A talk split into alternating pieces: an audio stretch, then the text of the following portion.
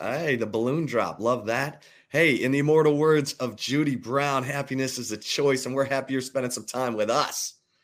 Us being Chip Brown and Zay, the right call. Collier. Zay, what up, dog? What's up, man? How you how's living? Your, how's your Friday energy?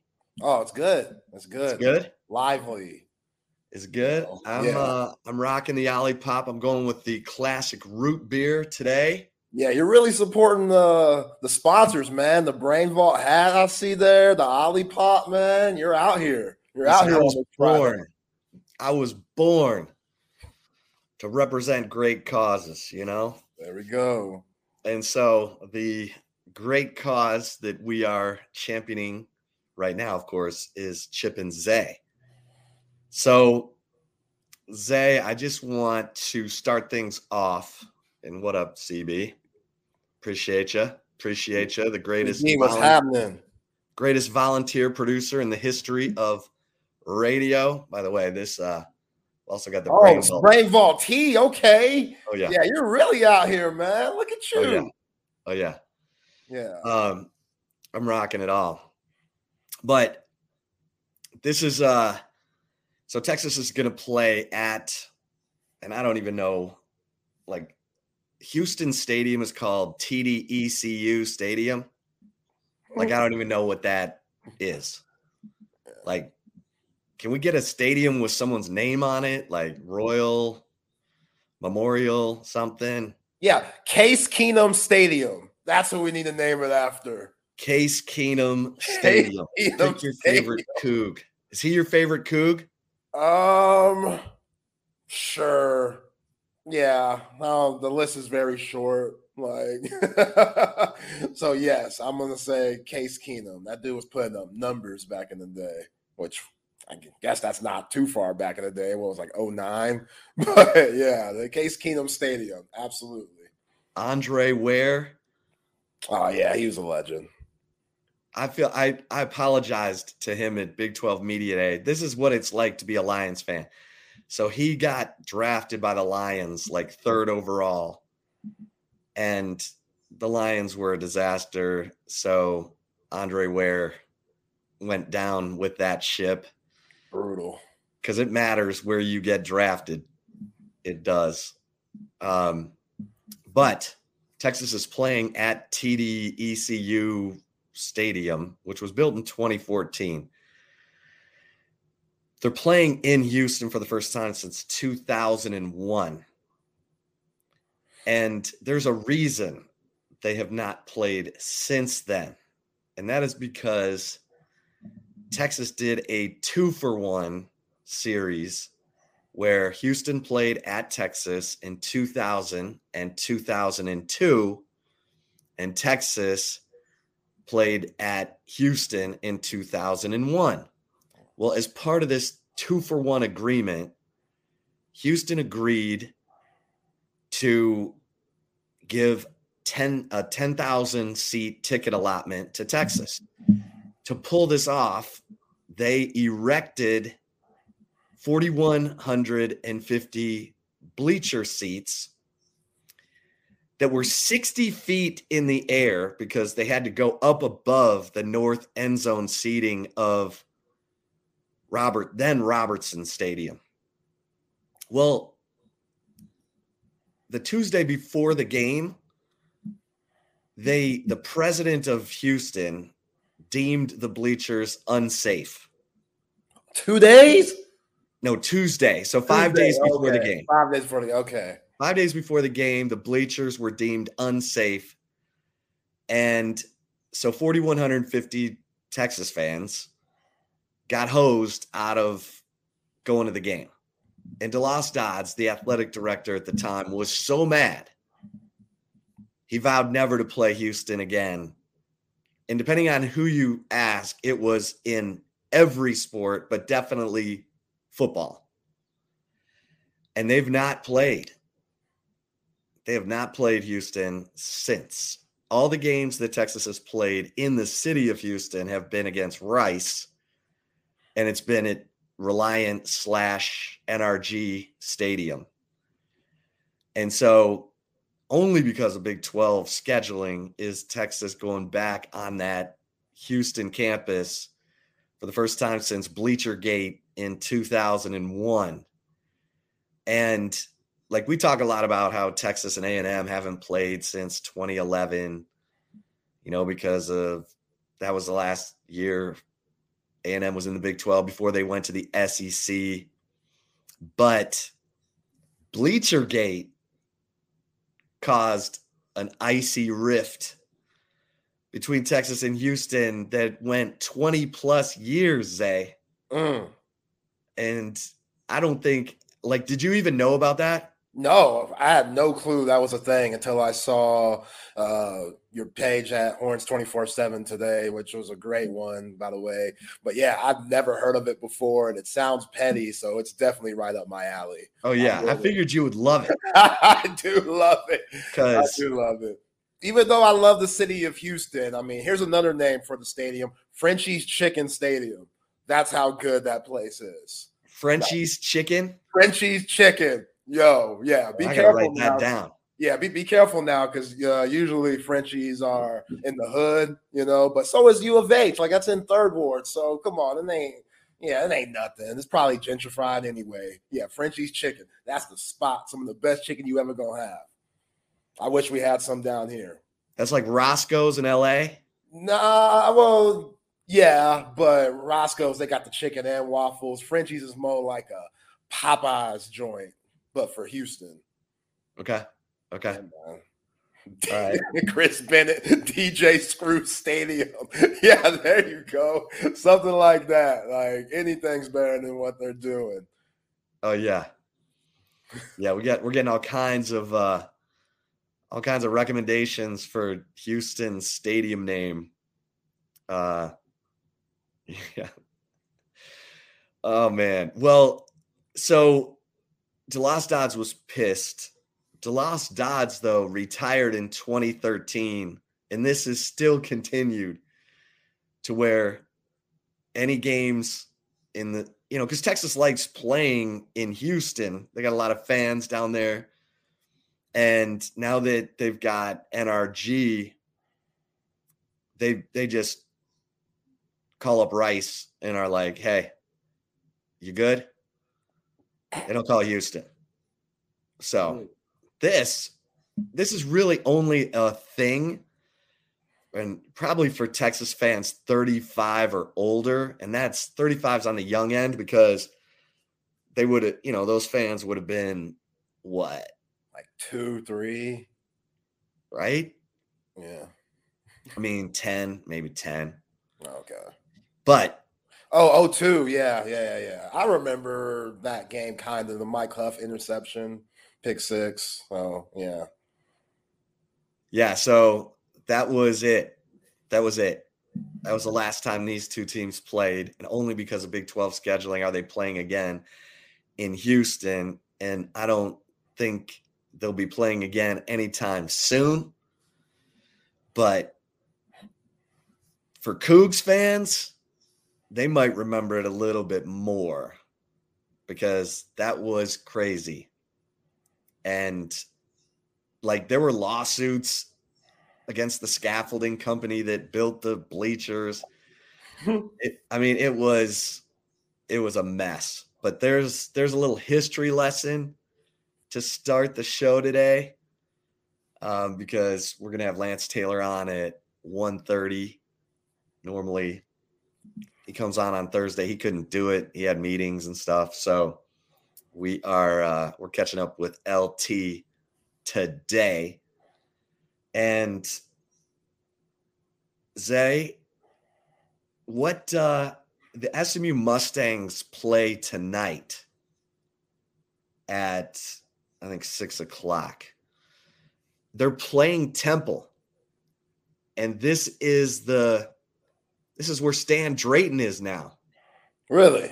That's right. That's right. That is the former yeah. Texas running backs coach.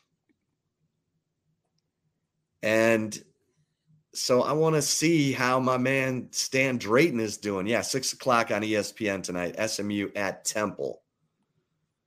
Uh, SMU favored by 22 and a half. Good luck, Stan. Yeah, Stan.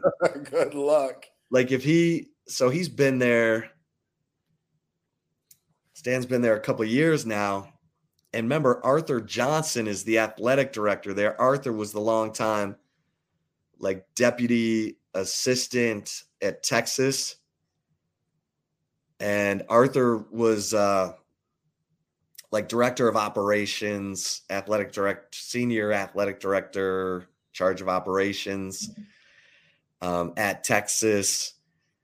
Arthur went through a lot of stuff because um, he was he was kind of the liaison between Charlie Strong and Steve Patterson. So he was he was just hearing Charlie rip and say, can we get some support? Because Patterson was a nightmare. Like he cut the coach's ticket allotment. He was nickel and diamond, trying to save money everywhere. It was pitiful. But I got to see how how Arthur and uh and Stan are doing. I I shot Arthur a text. We'll see if he uh if he responds. But SMU by 22 and a half, man. Yeah, Temple two and five right now. So Coach Drayton, they're struggling, but hey, that's what you got to expect for your first head coaching job. I mean, this is what he wanted to do, and you got to start from the ground up. Everybody starts from the ground up. You know, it's very hard to just get thrown into a big time blue blood situation. So Stan Drayton's mm. trying to pay his dues at Temple, and he's finding out it's hard to win in that part of Philadelphia, man. Like Temple is just a tough school in any type of sport. And basketball, they used to do some things with Chaney, but yeah, it's it's you know Matt Rhule. He had his good time at Temple, his good tenure there, and before he went off to Baylor and such. So it's possible. It's possible to succeed. And, you know, that East Coast area, if you could recruit in Ohio and some of those states that are really known for football and stuff and bring some guys in that, you know, maybe are forgot about or, you know, sometimes you got to take them thugs, Chip. Sometimes you got to say, hey, man, I know that you got into about 12 fights in one year. Okay we got we got we have somebody that you could talk to to help with that anger and we could apply that in a positive way and you could be a very good strong safety for us because you got some talent and we'll figure it out hey uh, uh, Ryan Day might have given up on you. I won't. You got to take those chances on some of those guys to get where you want to be. I'm not saying you turn the other turn the other way when you know something crazy happens or if the dude needs to be disciplined. That's not what I'm saying at all. But certain people deserve second chances, and Temple's the kind of school where you got to take some of them second chance type kids because hey, that's how you get over the mountaintop. And again, Coach Drayton, he's struggling right now, but yeah, he did some good things at Texas, and I hope he succeeds wherever he goes next or whatever happens at Temple. Well, one of the uh, one of the former Texas assistant coaches under uh, Steve Sarkisian, Brennan Marion He's the offensive coordinator now at UNLV. And UNLV's got it going. Huh. UNLV is five and one. And they are uh they're playing Colorado State this week. And Brendan Marion, he was the receivers coach here. Yeah. Last season. Um, UNLV favored by seven and a half. And, you know, Brendan Marion's an interesting story because he, uh, you know, he had this kind of go go offense, kind of unconventional, a lot of two back stuff. Sometimes like both backs lined up to the left of the quarterback to create, you know, overloads and matchups. And he got hired by Barry Odom to be the offensive coordinator at UNLV and they got it going. I mean, they play they played Michigan, you know, they only lost held the 35. 30, yeah, they only lost 35 to 7. They only lost by 35 to 7. They only lost by 28. They uh, UNLV beat Vanderbilt, beat an SEC school. Um yeah, They beat UTEP, they beat Hawaii, they beat Nevada. But um Brennan Marion, come on, man. Yeah. Yeah. He's getting it going. Yeah, we got SD on our Texas Sports Unfiltered comment section said UNLV has played Central Texas high school teams. no love. They ain't that no. bad. Vanderbilt, that's a solid win. You just said an SEC team.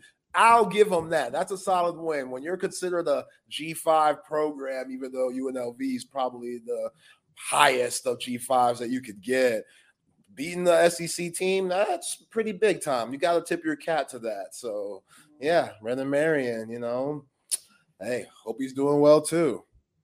So Israel saying why why not uh, more go go offense?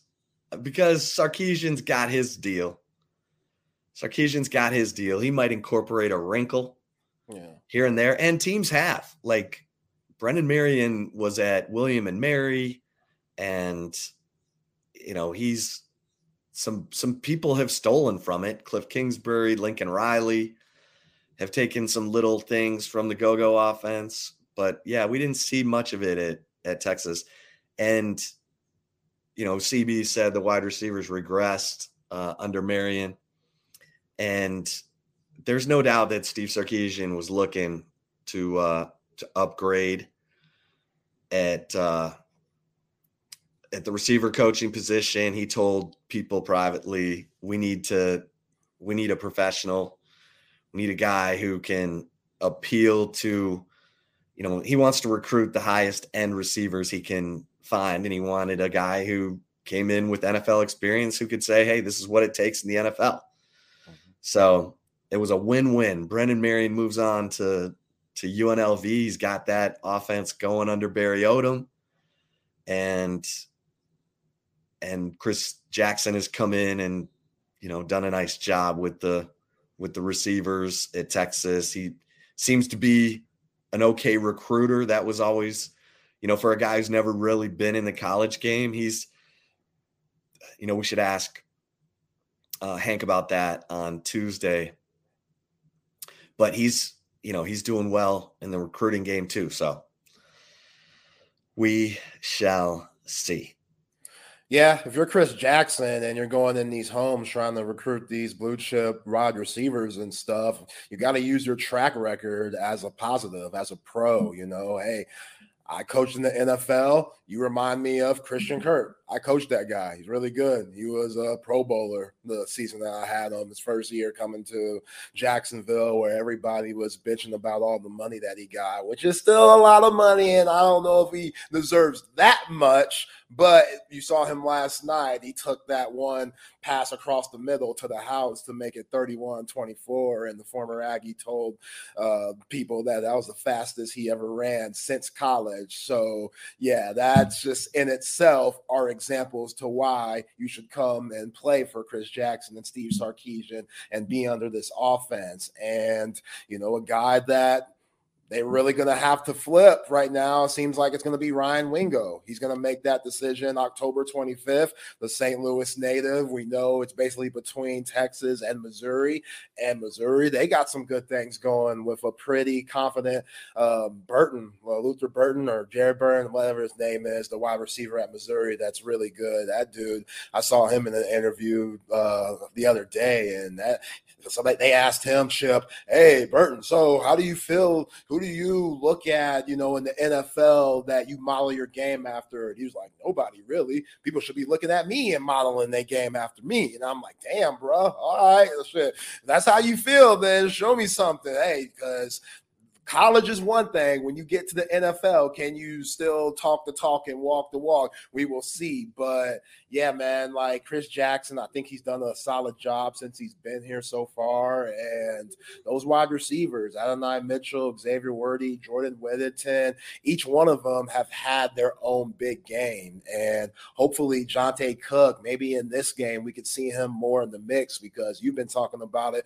for a few weeks now. The freshman needs reps. And The fact that he's already developing so well, you got to give that to Chris Jackson and his coaching staff because that's a freshman coming in. And if they trust him enough, then that should be very appealing to other big time wide receivers once they come in because they know they might get a chance to play due to, to the development and the trust that Sark has with these guys.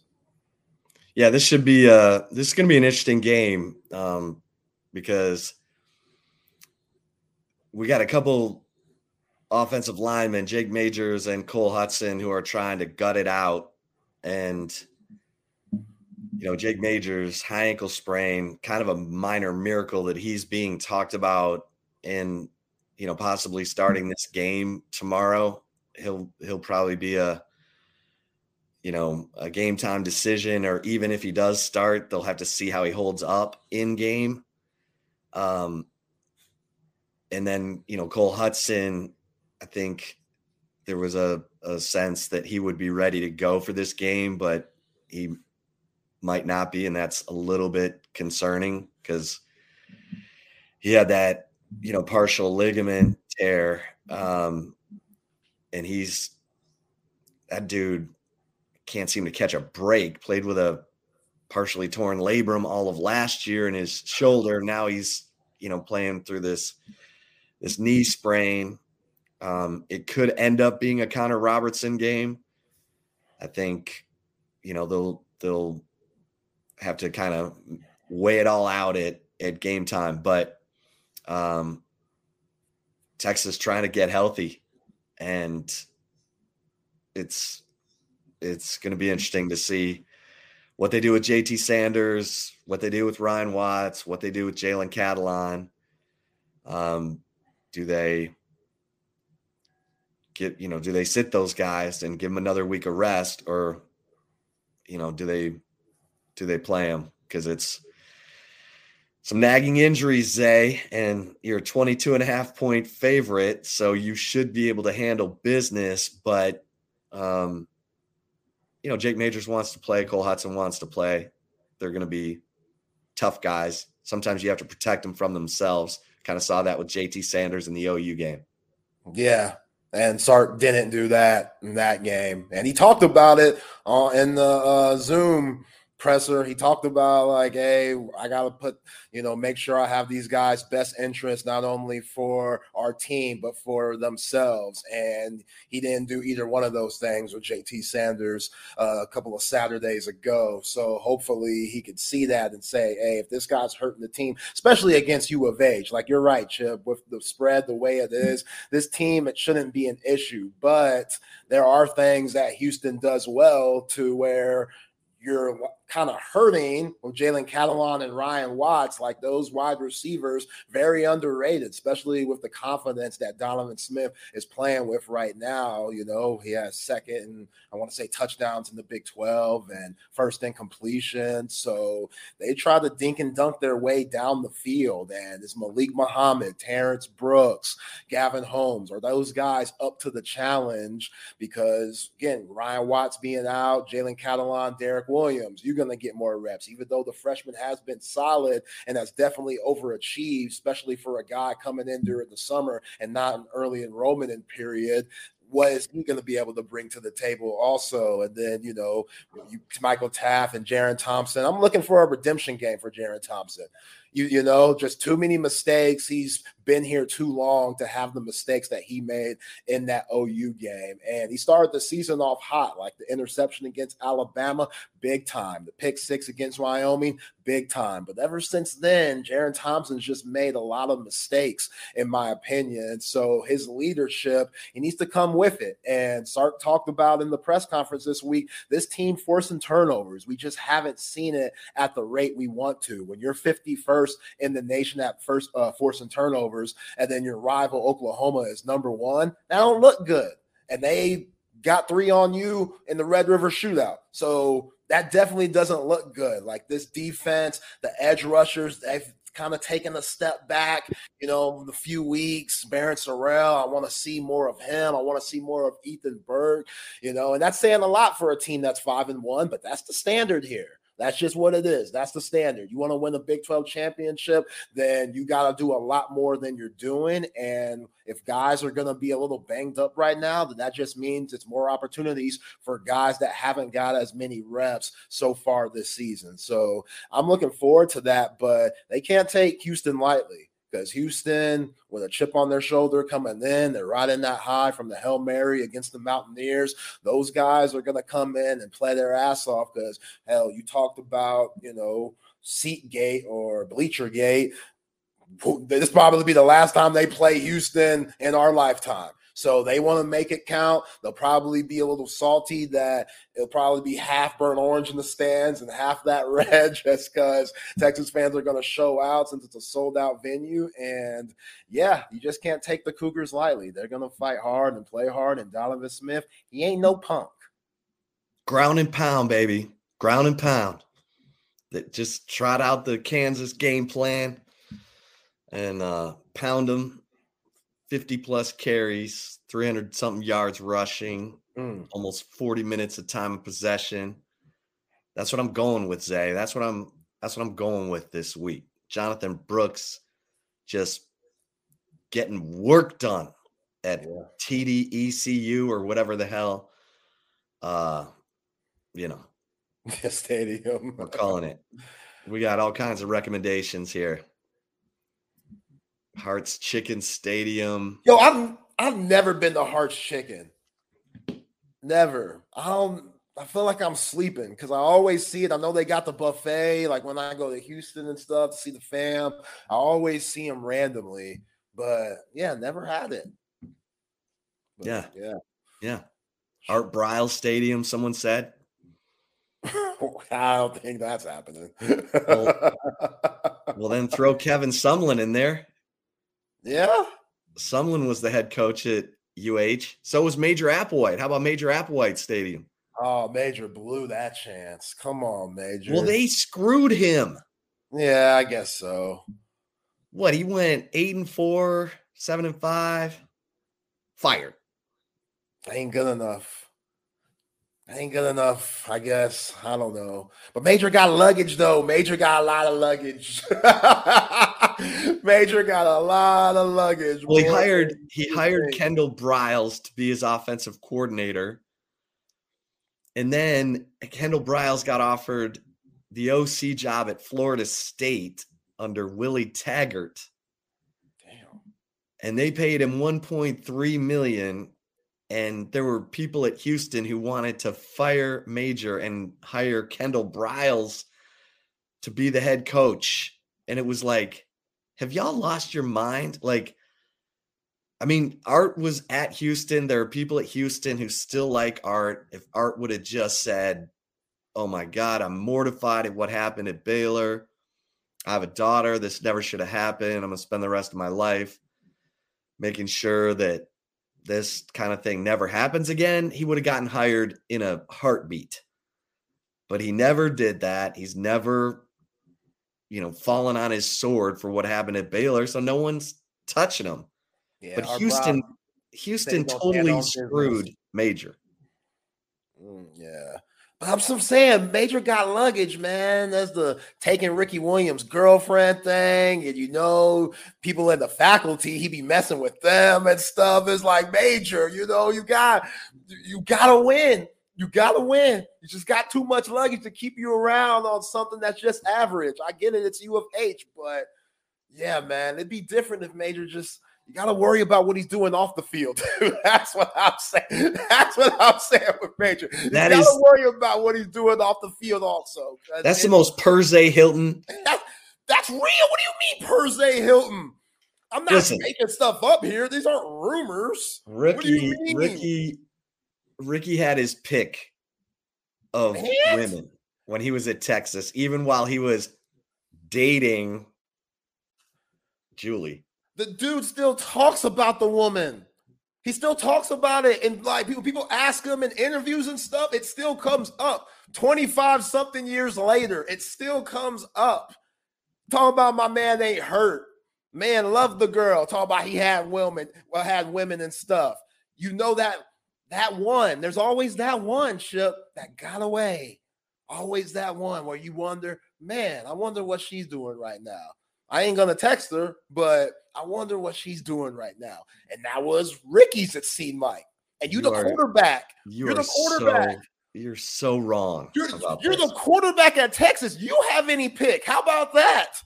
You're the quarterback at the University of Texas. You can just walk down the drag and oh, look, little sorority girl from Sigma Ma Gamma, whatever it's called. All right, I'm gonna save you from Come yourself on. here. And by the way, Major got totally screwed because he went seven and five and then eight and five and got fired.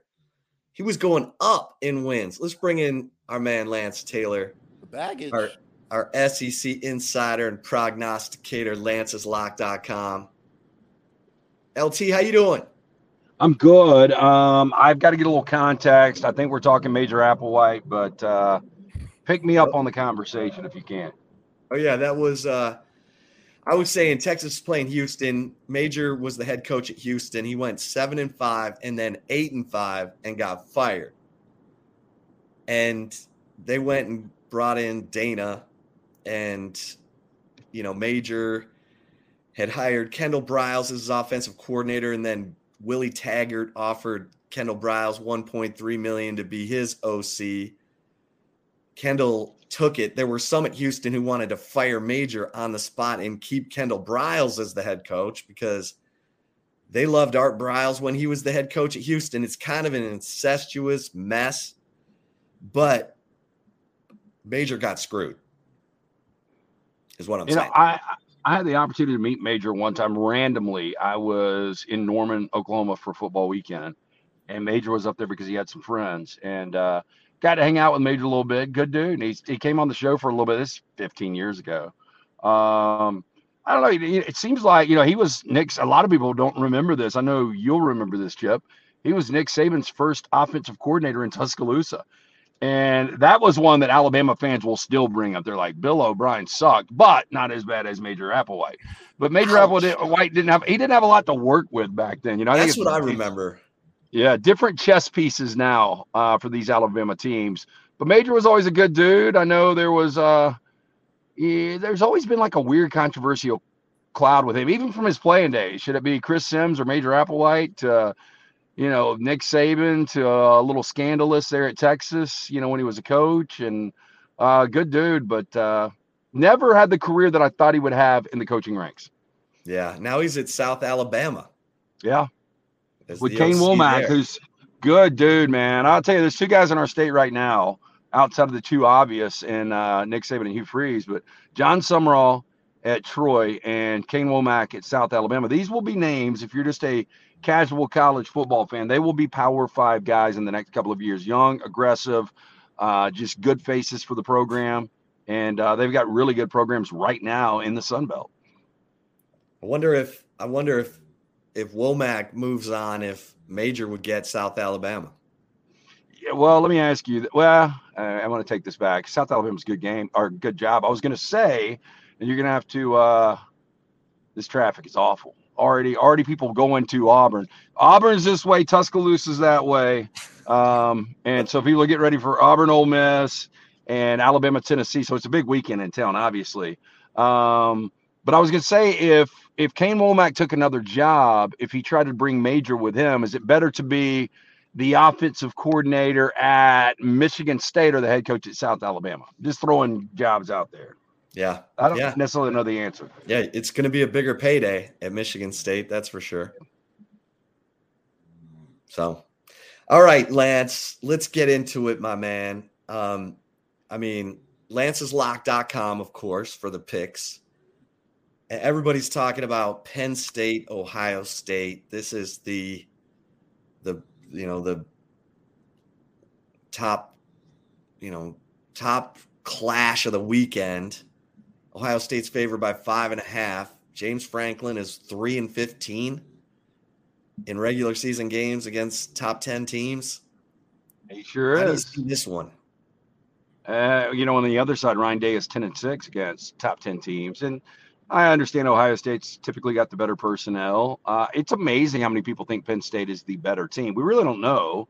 I mean, the barometer games would be Ohio State going to Notre Dame and beating the Irish on a final play. And for Penn State beating uh, that Iowa defense 31 nothing, I guess it's no surprise they were able to shut out that offense. But being able to go almost 400 yards and having these extended uh, 13, 14, 15 play drives against that Iowa defense, really impressive.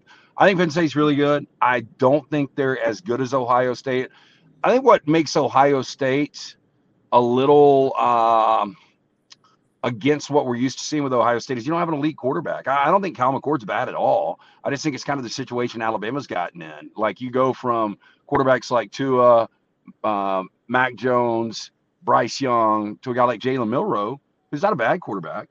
Um, he's just not an elite quarterback. And I think you've gotten that from Justin Fields to CJ Stroud and what you've got right now in Kyle McCord. I- will tell you a thing to watch for, and this is, and I don't know if you guys believe in jinxes, you probably do. Uh, but me being a gambling guy and being involved in sports all my life, I just really believe in superstitions and jinxes. And I guarantee you they're going to roll out that number. Drew Allar in his Penn State career, although limited, 241 pass attempts, never thrown an interception, and immediately he's going to throw a pick.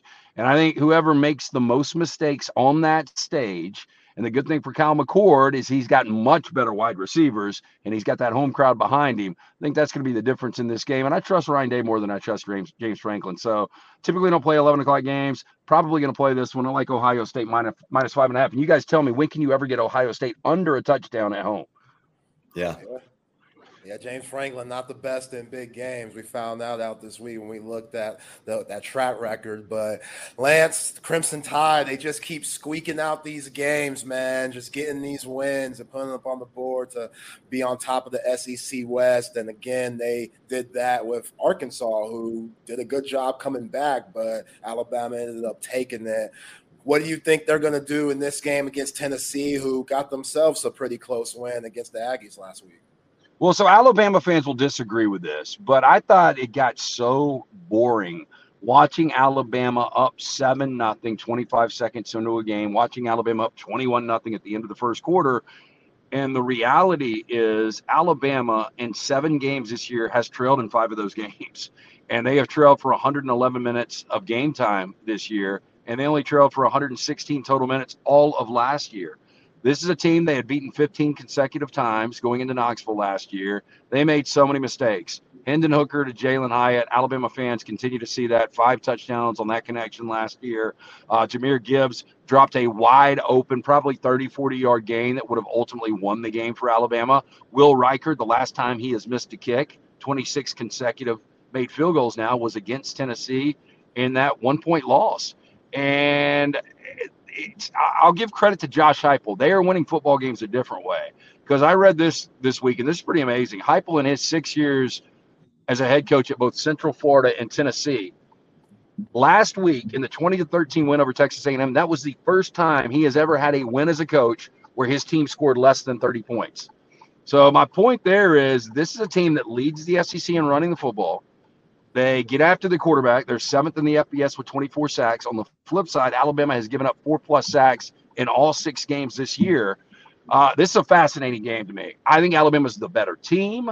I think they can get frustrated with Tennessee. Tennessee will be able to get to the quarterback. If Milroe makes mistakes, which he's played clean football the last three games, one pick over the last three games, Alabama fans would sign up for that any day of the week. Um, if he doesn't make mistakes, I think Alabama's going to be fine. Alabama needs to get off to a quick start, get the crowd behind them. Uh, I, I, I like Alabama to win the game. We'll see if they cover or not. Yeah, yeah, Tennessee. Uh, Josh Heupel getting getting after it. Um, all right, so Lance, you look at the uh, you look at the other big games this weekend. They're in the ACC, it seems. Um, and you know what uh, what do you make of Clemson at Miami? Before I ask you about Duke and Florida State. So I two teams I'm really disappointed in this year, based on talent, based on what their head coaches are making, based on what their head coaches were saying. Uh, Miami and Texas A&M, and both of those teams are already done for the year and what they wanted to accomplish early in the season, and that was getting to a college football playoff. I don't really know how to read this Miami team. When Tyler Van Dyke is upright and in a clean pocket, he's a really good quarterback. When he gets pressure, he's a very average quarterback. Uh, Clemson, they just seem like they've fallen a little bit. I think it's going to be a really physical game. I think it's two good teams, not great teams. Uh, obviously, you don't win this game, it's going to be difficult to get to double digits. I lean Miami in this one. I think Dabo's the better coach. Um, but I'm going to go the Canes in this one. I think it's a low scoring, tough, tough back and forth game, but I will take the Miami Hurricanes. And then what about Duke and Florida State? So I was asked earlier this week, worst loss in college football this year.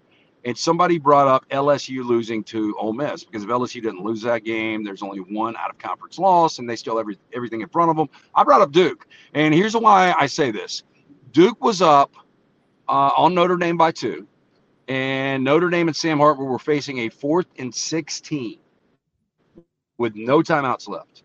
And Mike Elko, I think he's an incredible coach. I think he's one of the best defensive minds in college football right now. They gave up a 16 yard scamper on fourth and 15 to extend that.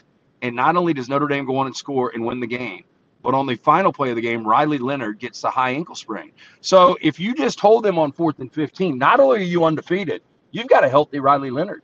And this game is massive in Tallahassee. And I would think instead of it being a 14 and a half point number, I think the number is more like seven and a half to eight. And I think we're giving Duke a realistic chance to win this game. I know Riley Leonard is a game time decision. I fully expect Florida State to be, or excuse me, Duke to be ready for this game. Uh, Florida State seems like one of these teams are going to find a way to lose a game down the stretch. This number scares me though. 14 and a half is a massive number. And it kind of shows me um, bookmakers like this Florida State team. So I think Florida State wins the game. I'd love to see Duke be able to pull it out. But I do go back to that one play, and I think that is the biggest, biggest play in the college football season up to this point. Yeah, that one play could cost your whole year, as you know, Lance. But you got to keep on playing. Next man up. That's what they say. Uh, let's go to the Pac-12. I mean, did you expect Caleb Williams, the Heisman, to throw three interceptions in the first half. And for that team, we know Alex Grinch, defensive coordinator, has his struggles with that defense for Southern Cal, but I didn't expect Notre Dame to win that game like that. What did you think of that in USC? Yeah, I'm right there with you. I told you guys last week I thought it was a really good spot. Notre Dame looked exhausted. Um, I, I, felt like Caleb was going to play well. This is why they play the games, though, and we've got more and more parity in college football. But to turn the football over five times, to give up a 99 yard kick return. And on the other side, Grinch's defense, although, and I thought we brought this up last week, they were top five in forced fumbles, top five in tackles yeah. for loss, and top five in sacks. Didn't have a sack, one tackle for loss, zero forced fumbles. They gave up less than 300 yards. It was short fields. Notre Dame began to drive on the two. They began began to drive on the 12. They began to drive on the 50. They had 28 points off of those five turnovers plus the kick return. You can't win on the road at Notre Dame with those kind of numbers. I have never seen Caleb Williams obviously look that bad. I've never seen a Lincoln Riley look that out of sync. The offensive line is not good, and now they're playing a really, really good defense. But Utah is going to have a problem scoring the football.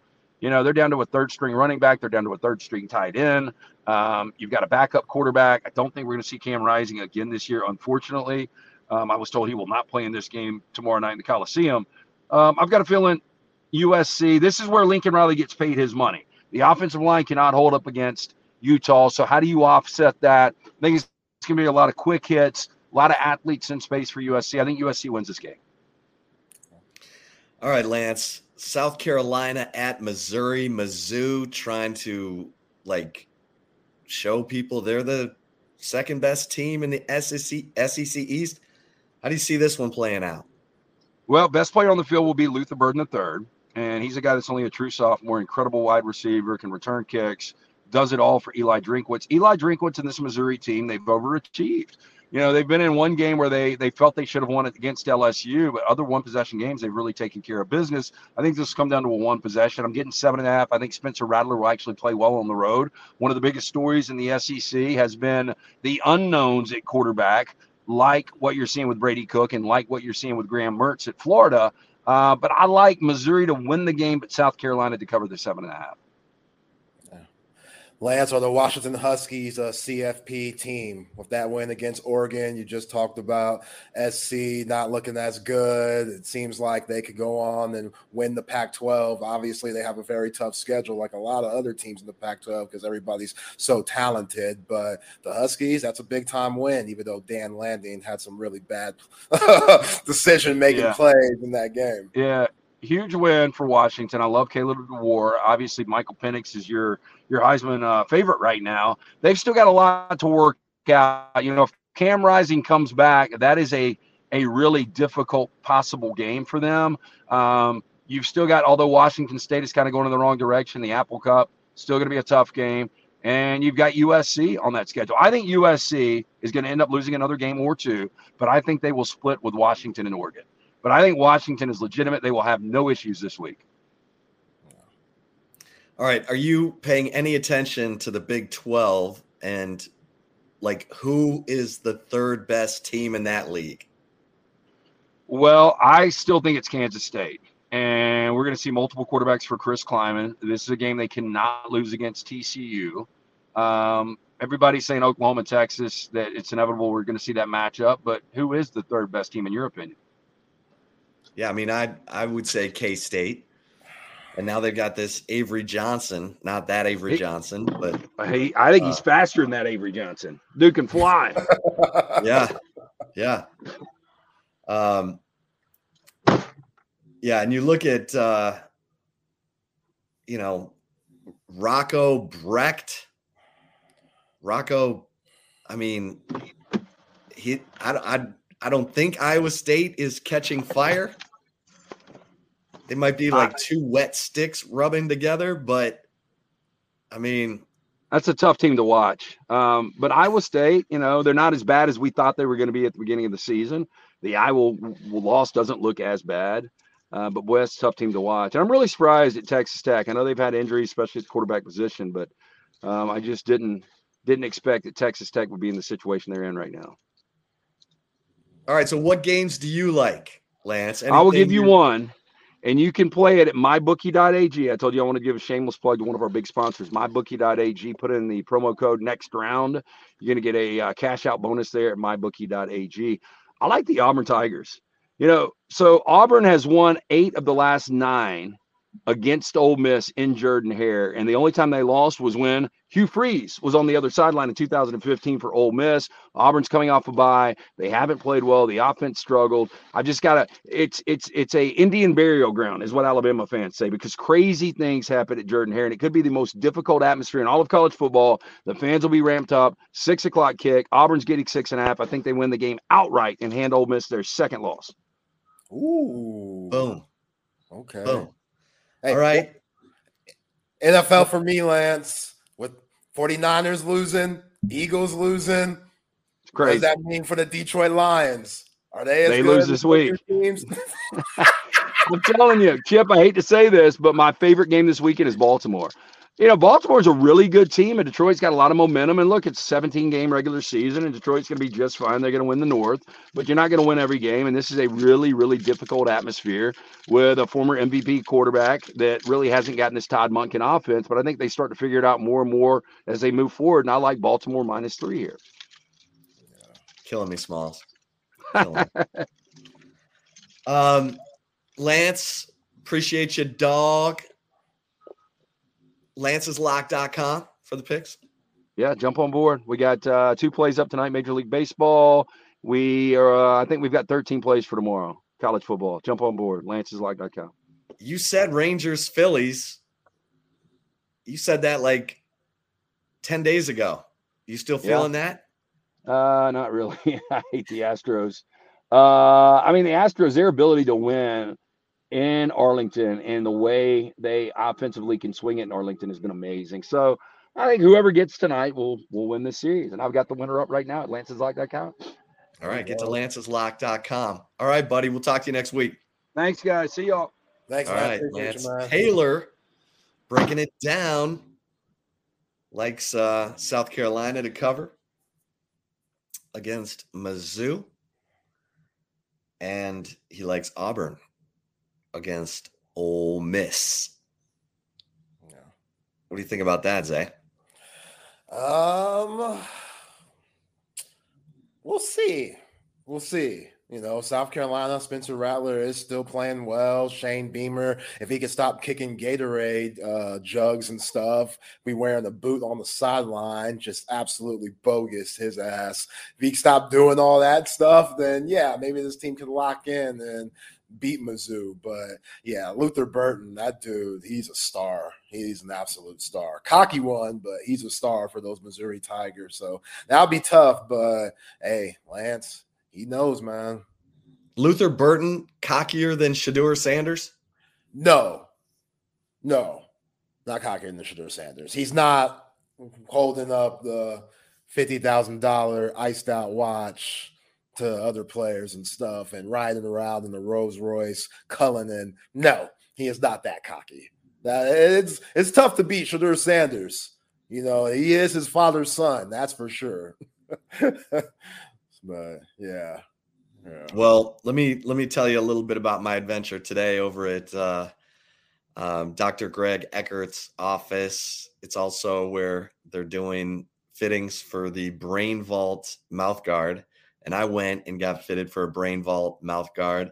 And once you learn the importance of how they make this Brain Vault mouth guard to make sure that when you clench your teeth and you suffer any kind of, you know, head injury or injury where your brain could possibly move, um, and the importance of that mouth guard and the ability to clench down and keep your brain from moving, you understand why this technology is so important. And it's amazing because you're you're getting not only football players, cheerleaders who you know are constantly flying through the air and suffering injuries during practice you see the finished result at the football game um, when cheerleaders are you know standing on the shoulders of a guy and then you know coming down. Uh, but it's soccer.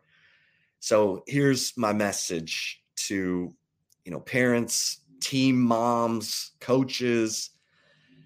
Look, if you have kids who are active in sports where there is a, a possibility for concussion, then you need to get over to brainvault.com and set up a group fitting.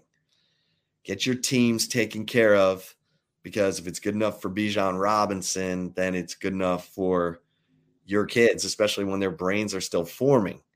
So just get to brainvault.com and uh, and and set up a group fitting. They're now capable of coming to you, going to your high school, going to your practice.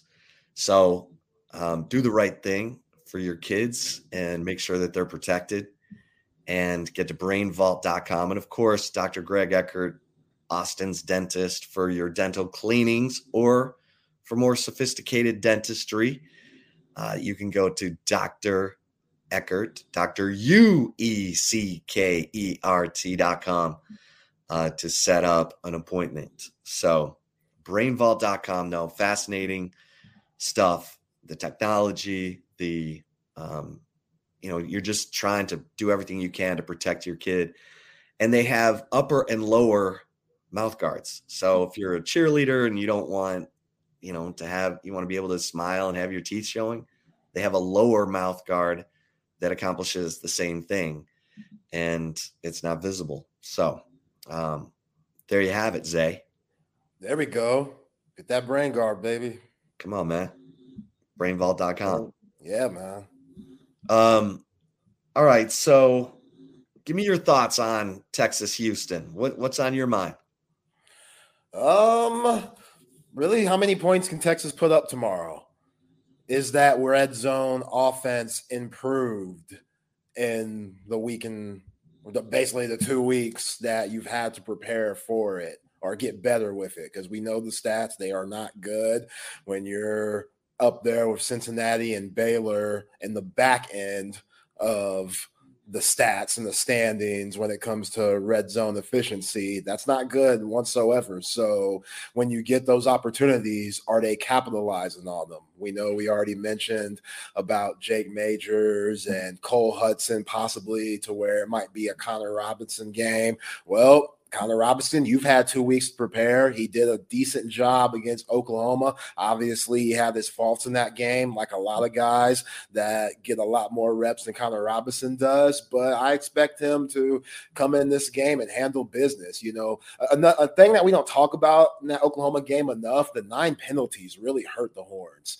offensively, like the false starts and just like illegal man downfield, just stupid shit, like things that, you know, self inflicted wounds that just don't need to be there. With what they did against Alabama on the road, and you talked about, yeah, Oklahoma, te- you know, Texas, Oklahoma, that's a different atmosphere, just one side, rah, rah, the other side, boo, boo. Like it's, it's different atmosphere, but still, I expect this offense to not have the penalties like we saw in that game and be able to move the ball against a team that's very vulnerable in multiple places. So Quinn Ewers being on the money, whatever the script is for Steve Sarkisian, if if um, Dana throws you something different, then bottle that thing up, throw it in the trash, and move on and do whatever they're giving you. But this defense, they shouldn't be able to touch Texas, and this offense should put up buku points tomorrow. Yeah, that's I'm right there with you. I mean, this is a this is a game where the Texas offense should be able to dominate, and let's uh let's see it. Let's see how you know Steve Sarkisian said. Let me see if I can find it here so that people believe me. Um, Steve Sarkisian talking about, you know, he might have a a little bit of a uh, pissed off team. Here is Steve Sarkisian. Um, I, I, I feel like I've got a team right now that's a little pissed off, and that's okay. You know that that they're angry, um, and they want to get back on the field. They want to play. Um, you know, I, I, think they, all likelihood, I know a lot of them wanted the rest last week. I think they all wanted to get out there and play again next Saturday to kind of get that taste out of their mouth. And so that's kind of how practice has felt. It's been very intense. Um, um, because I think that, that, that these guys feel like we're a good football team and, and we've got something to prove. And as a coach, the fact that it's coming internally, that it's coming from them in the locker room, that's a great sign. And so, um, again, we need to make sure that we execute at a high level, but the intent from which we're going about it throughout practice, and I think the intent that we'll play with Saturday, uh, and then every Saturday moving forward, I think is the right one. Yeah, pissed off. I need that. I need that energy. You should be pissed off. And like I told you, Chip, I want a big ass poster, fat head of the picture of Danny Stutsman and Brent Venables wearing the Oklahoma fears God, Texas fears Oklahoma shirts, and Brent Venables has his hat turned backwards like freaking Fred Durst. I need that hung up because every time you see that picture when you walk through the facilities, that's gonna make your skin boil. That's gonna piss you off and say, "Damn it, we let this happen." Look at these guys thriving in our expense. All right, cool. Houston, you're next. Eh, Houston ain't even got nothing to do with it, but they in the way. They in the way. So, like Sark said, you should be pissed off. And yeah, man, I told Rodney yesterday when you were out there golfing, you know, just going crazy, Tiger getting your Tiger Woods on. I told Rodney, man, if there were a almost fight at practice these last two weeks, I'm good with that. I'm good with that. You need that, like hold each other accountable type of stuff to where you get pissed off if your teammate makes a mistake that he shouldn't be making. Like you let that dude know, hey, that's BS. Do your job. And that teammate might snap back. Don't worry about me. Do your job. And then they might have to break them up. I need that. That's healthy. That's healthy because all these guys, competitors, alpha males, like that's healthy. Now it ain't healthy when it goes to Draymond Green, Jordan Poole. I know you remember that. Now Jordan Poole's off in Washington. Like you don't want those problems. You gotta, you know, still keep it together. These are your teammates. But yeah, man, like I, I need some fire. I need, I like hearing that this team is pissed off. And not only should the players be pissed off, the coaches should be pissed off. Because last time they were on the sideline, they got out coached. They did. Brent Venables and that coaching staff for Oklahoma, they out coached them. So you can't allow that to happen. Sark talked about, we just heard, putting this team in the best situations to win. And they should be able to do that against Dana Holgorsen and that crew because the roster's not even close in talent. Yeah. Yeah. Um, here's Sark on the injury. Uh, well, no, I think, I think, uh, well, let's I can't remember if this is yesterday. Yeah, or... the, all the everybody's practiced. Um, a couple of those guys I think will be game time decisions, but again, everybody practiced all week. Um, you know, my my decision as a coach ultimately is is those guys that all the guys we're talking about are, is it in the best interest of the team uh, a to to put them out there? Do they put us in the best position to be successful?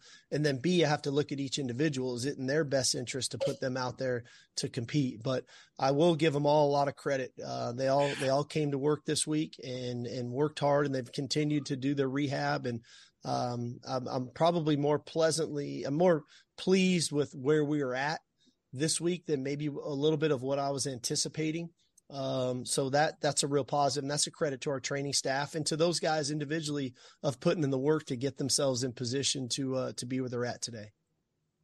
Yeah, I mean, this is again, you got Jake Majors is trying to get by on a high ankle sprain. You got Cole Hutson coming back from the knee. Um, could be a Connor Robertson game.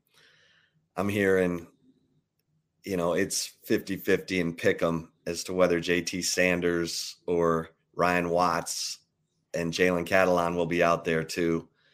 I think they want to get these guys right.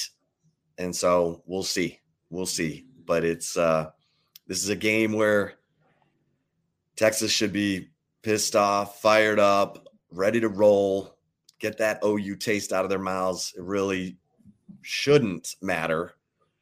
Um, but you know, defensively, you know, Donovan Smith's a guy who can kind of chop you up a little bit. He did it last year to Texas. So let Malik, let Malik Muhammad, let Terrence Brooks, let Gavin Holmes play up on the line. Don't don't play that soft coverage anymore. And you know, if you got to bring pressure, bring pressure.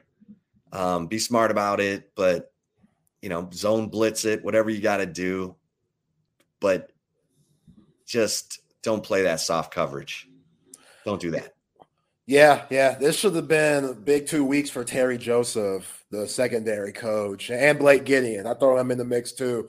You know, getting these guys ready, especially if you're going to be without Ryan Watts. I mean, clearly they didn't trust those guys specifically the last five plays of the game where Oklahoma went 75 yards, included that Terrence Brooks pass interference. And if you look at that Terrence Brooks pass interference call, I can get why you don't trust those guys to play tight, like you're saying, and what we've been saying since that game. Like you gotta let those dudes loose. Let those dogs loose. They gotta force more turn, uh, turnovers, Chip. They gotta take more chances, man, because they just gotta get the ball back. That's how you score more points when you give your offense more opportunities. Like you cannot let Donovan Smith, which they do very well. Like Donovan Smith's really good at short yardage completions. That's why you know he has the most completions and had 16 straight last Thursday against West Virginia.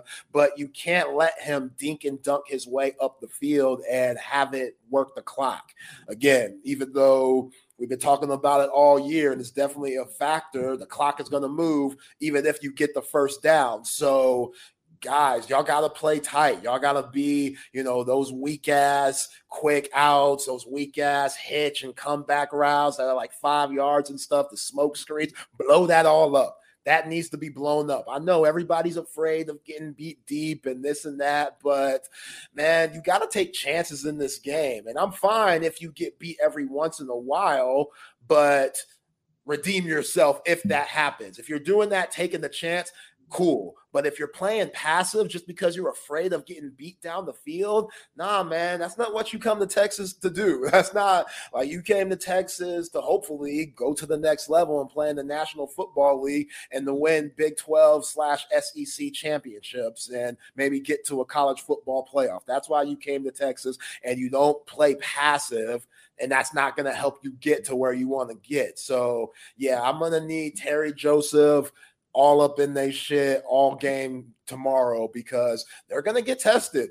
Like I, we've been saying all week, those wide receivers don't slight them. Like they ain't no scrubs at all. Samuel Brown, solid. You know, you talk about Manjack, solid. Golden has blazers. I mean, Stephon Johnson, who caught the Hail Mary, all those guys, they're capable of making plays for this Cougar offense. So, you know, make sure your head's on the swivel and you're locked in. And you definitely can't take this Houston wide receiver crew lightly.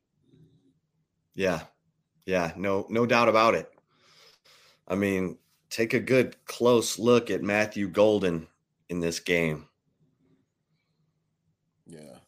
I know Bucky Gabo talked about we don't be kicking to him. I'm like, oh, Oh man. And can we get any type of special teams love? Like, can we get a long punt return or a kick return? This is the game, right? This is the game where those things should happen. Like Keilan Robinson, you're too talented to not be able to be a factor on like the kickoff return team. Like it drives me nuts, you know. And sometimes he takes it out when he shouldn't. You know, I get him trying to make plays and now he's forcing it. Now it's gotten so bad there's times where he forces that thing and he should fair catch it, but he ends up taking it out and only gets to like the 17 yard line. You're like, what the hell, bro? What are we doing? But I kind of understand. Like, we want to try to make something happen because we haven't seen it in two years since D'Shawn Jamison was recovering uh, punts and stuff. So that's that has to get better. Sark talked about it a little bit uh, coming into the off week after Oklahoma, and I want to see more of that. Like because Houston's doing it. You got other teams, USC, uh, Notre Dame took one to the house against Southern Cal last week. There's a lot of teams out here making plays with their special teams. And even though you had that really good punt block with Kitan Crawford, where Malik Muhammad got the touchdown in the Red River shootout, you haven't seen much, you know, other than that. Like I'm trying to see some returns. Xavier Worthy, I know that you want to make things happen. You want to have a chance to make a big play. Well, let's do that, man. And that's just not on them. I know there's a lot that goes into it from a blocking and scheme standpoint. I get that, but I there just needs to be another, you know, uh, there needs to be another level this Texas team could go to. And if they could provide some type of momentum with the special teams on the kicking and punting return team, then yeah, that just takes this Horns team to another level. And I'm definitely with something like that. And hopefully, maybe we could see that tomorrow. Are you feeling it? Are you calling a shot? I'm feeling it more than I ever have with this team, which ain't much. That's not saying much. You know, like at, at least uh over 30 yards. Give me that. Over 30 yards. Xavier Worthy, Keilan Robinson, something, you know, some positive yards that give this offense an easier chance to score. Like, I need that because this is the team that you do that to. Okay. All right. I like it. I'm uh I'm putting my faith in the in the Texas offense, but special teams could help me get to 50 yeah. I'm, I'm saying this is the game where Texas has to get 50 points. If ever there was a game left on the schedule to get to 50 points, this is the one. And so I think I'm the only one at horns247.com. I think we all predicted that Houston would end up with 17 points. I predicted 52 to 17. Ooh. I think Hal was, let me see here. I don't want to I don't want to incorrectly state what uh, what people had going. Um, yeah, Jeff Howe said 41 17. Um, I'll take that too.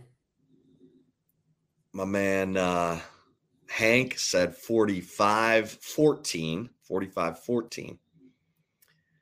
And uh, Eric Henry said 44 17, and I'm at 52 17. So, um, you know, let's see this Texas offense. It's just too much talent. I mean, you know, you look at this, you look at this season, this offense is underperforming. And it's underperforming because it's not scoring touchdowns in the red zone. It's that simple. You're 123rd nationally of 130 teams in converting red zone trips into touchdowns. You're only doing it 45% of the time. And you've you've had 24 trips into the red zone, only 11 touchdowns. That's that's why Texas is barely averaging more than what they averaged last year. Last year they averaged 34.5. This year they're averaging 35 points per game.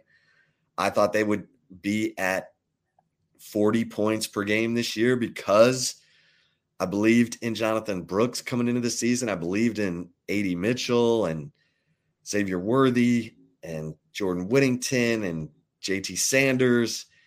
And this offensive line before the OU game was playing well enough, protecting well enough for Jonathan Brooks to be the number two rusher in the nation. Now, he's not that anymore because Texas was off last week, but you get my point. I mean, they're this is a what should be a prolific offense. Sark was telling people before the season this offense is getting closer to the ones he had at Alabama, like in eight in 19 and 20, when he was, you know, totally loaded, had Najee Harris and all those receivers. So it's you know, it's time. It's time. This this red zone thing has been a problem since last year. You go back to the TCU game, first and goal from the two, first and goal from the five, and they get three points out of those trips. And neither possession involved a touch for Bijan Robinson. And that that tells me that like Sark has a block about you know using his running backs in the red zone or how to use them because how does Bijan Robinson not get a touch no, man, first and goal from the two and first and goal from the five, Zay? Eh? Yeah, that's the same type of confusion that if you're a Southern Cal fan – why isn't Reggie Bush in the game on the last possession where LenDale White gets stopped? I appreciate it for obvious reasons. But yeah, the guy that was holding the clipboard, Steve Sarkisian. So you're right. He does have some type of block of elite players not being in the game in crucial possessions. And yeah, that's become a problem. And you know, Jonathan Brooks, I know he has some things to improve on when it comes to his goal line running, also, but what wrinkles is Steve Sarkisian gonna make? You just talked about that stat, like 120. Yikes, that is trash, man. Like that is absolute garbage. And you know, there's just so many different ways you could go with how talented this roster is there's so many things that you could do to keep this defense on their toes, whether it's throwing Savion Red in there, Malik Murphy, having, you know, JT Sanders do some different things, or Gunnar Helm, or I don't know, but you should be able to mix it up more than just putting T'Vondre Sweat and Byron Murphy in the game just to try to bully guys, even those guys, even though those guys aren't used to blocking every single day. So yeah, Sark, you know, he's still has that monkey on his back for the red zone. And again, this is the team that you throw that freaking monkey off and say, hey, it don't matter what they do. This is Houston. They're not going to stop us. Let's get our mojo back. Let's get our momentum going and show not only ourselves, but the nation that we're a complete offensive juggernaut. And we've seen flashes, Chip, but we just haven't seen it consistently. And this is a team that, you know, they still have over 500 something yards against Oklahoma. Like they, Sark's right. They are driving the ball down the field, but once they get inside the 20, it gets stagnant, it gets stale. And you got to mix it up more than what you're doing and have this team gain some confidence from that.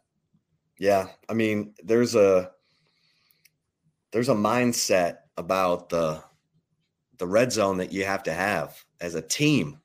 Yeah.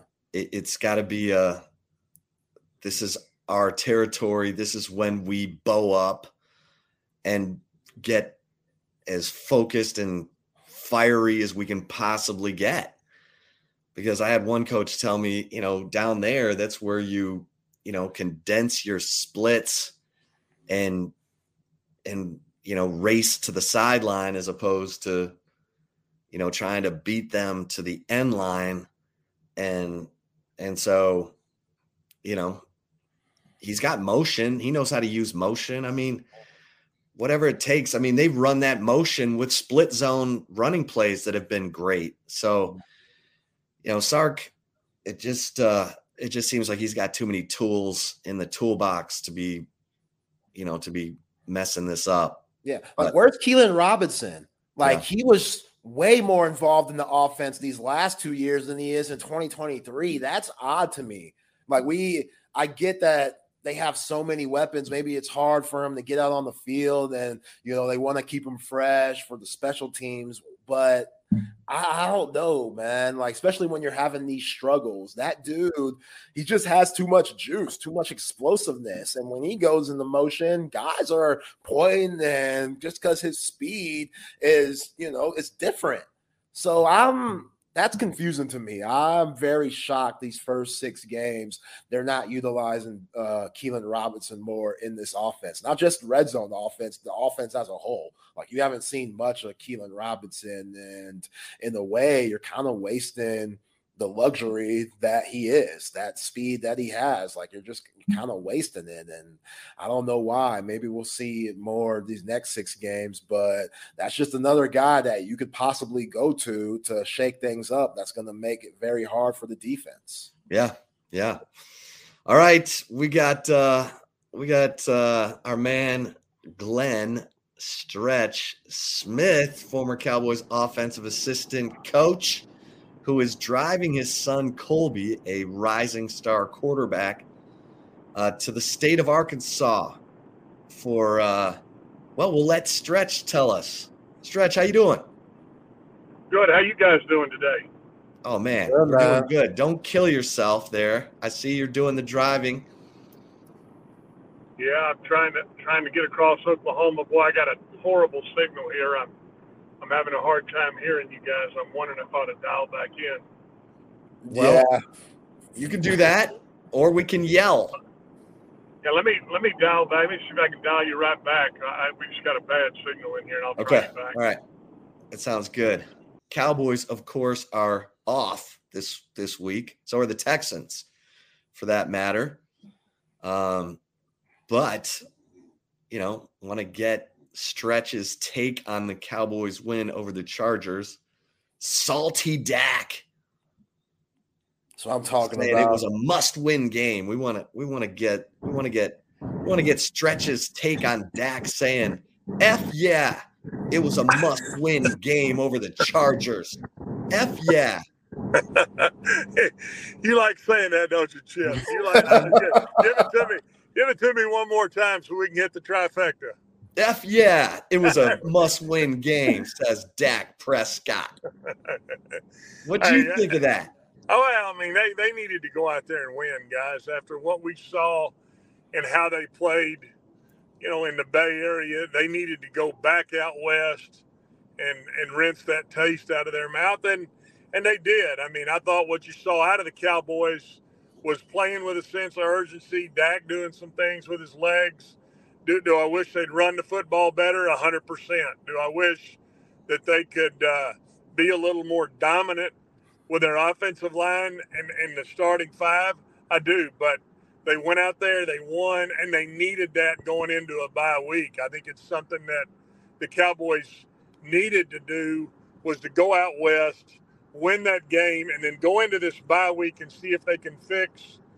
I, I don't know West Coast, Texas Coast, French toast, whatever the hell they call this offense right now. Yeah. Yeah, Stretch, you mentioned Dak using his legs, and that's the best version of Dak Prescott when he's out on the move, moving around in the pocket, scrambling for first downs. That touchdown that he had with the fake, you know, run, that was absolutely beautiful. And, you know, talk about like a player's psyche coming off just a horrific injury like Dak Prescott, where he had his leg completely turned around and then trying to find that mojo that you had before the injury. Like, how hard is it for players? Players that you know Well- your experience of being the coach and whatnot. Yeah, I mean, any anytime you have that type of injury, I mean, you're you're you're the quarterback that's got to, you know, get that foot in the ground. You got to let the ball go. You got to have the confidence in knowing that if you got to run the football, you can still stick and move on that. It's really all about confidence. I think it's something, quite frankly, that we're seeing Gallup have issues with is coming off of that injury that he had, and then being able to run the type of routes that he ran you know, before the injury. I think it's something that uh, it's it's a confidence thing. It's a it's a mental thing. Understanding that, you know, it, it's okay. It's okay if I really put this thing in the ground and drive off of it. And I think it's a it's one of those things that it only happens when it happens, and it happens when it has to go with the speed of the game. And and and when you see Dak pull that ball out on that zone read, and he damn near fumbled it but he grabbed it and then all of a sudden, you know, he spit it up in there. I think there's something to be said for the confidence and knowing that you can put your foot in the ground and, and, and go get it. And so um, I do think that that helped Dak. I think the thing that still concerns me again is the is the lack of the running game. And then he missed the wheel route to Pollard right there in the corner of the end zone. That's got to be hit. If you're a top 15 quarterback in the NFL, there- was no weather, there was no rain, there was no wind, there was no wet ball. And then early in the game, you know, he missed uh, he missed Gallup on that seam in the red zone. So I do think those are things that Dak will continue to work on, and hopefully, I mean, you know, they can get a run game going because that's really where Dak, I think, is his best is when they can run the football and then play action off of that and get him out on the edge and get him able to extend some plays and do some things with his legs. That's that's the Dak Prescott I think that is the winning formula for the Cowboys and the only way that's going to happen is if they get the run game back. I, I, but I'll be honest with you. I mean, I'm concerned about the run game. I'm concerned about Mike McCarthy's offense. I'm, I'm concerned about him calling the run. I'm not real sure when you see them right now try to run the football. Boy, I mean, running the football is about angles and it's about coming off the ball. And considering the Cowboys are, playing with Smith, Smith, Biadasz, you know, Martin and Steele, which are their their front five, to not be running the ball any better than they are, I think is a concern. Yeah, I love I love Tony Pollard, but man, you gotta you gotta put him in the right position to be successful. Stretch.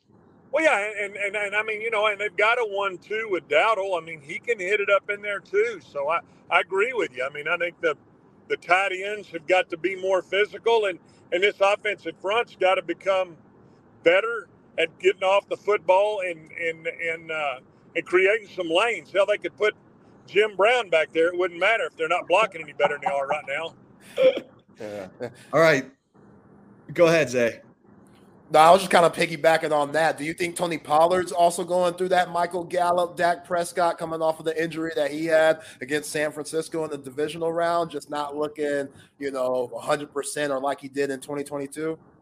Well, I mean, I, I'm sure that there's some of that, but again, I mean, you know, it, it's about it's about getting a hat on a hat. And I mean, the last I checked, it, it, you know, maybe they want to call who they're playing next because if if they're planning on tackling, you better block their ass. And right now, that's not happening for the Cowboys. Yeah. Next next up, the Rams. I mean, they're off this week. The Cowboys are off this week. And then here comes the Rams. Um, your thoughts, your early thoughts on that one. Well, I mean, you know, guys, the NFL, we, we know it's a week to week league right now. It is week to week. I mean, you see the Jets get beat by 30 by Dallas, come back and beat Philadelphia. I mean, it is a literally, it, it's a week to week league. So I think you better be ready to play. I, I, I'm just, I guess what I continue to tell you guys is I don't think it's so much who Dallas is playing right now as much as it is hey, what are we going to do to get our house in a little better order? Because, like I said, I mean, when you've got their front five uh, playing together for now, what's going to be the third week in a row with an off week mixed in there, you better get to running the football better because that's that's what really matters. I do like, you know, I think what they did defensively was was was pretty sound. Um, you know, as far as bringing the safeties downhill and letting Kearse, letting Wilson, uh, letting Hooker play downhill. You know, putting Bell in there and let him play some at linebacker, even though he's a safety. Uh, you know, with Vander Esch being out, I thought you I, I thought you saw the defense fly around pretty well, and so I think it's you know right during this off week, I think it really is cleaning up what's going on in your own house, Chip, versus worried about whether it's the Rams or the Eagles you're going to have twice, the Redskins you're going to have twice, the Giants you're going to have again, so on and so forth. With it being a you know a week to week league. Yeah. Parsons is hurting, right? I mean, his ankle, he looks like he's not all the way.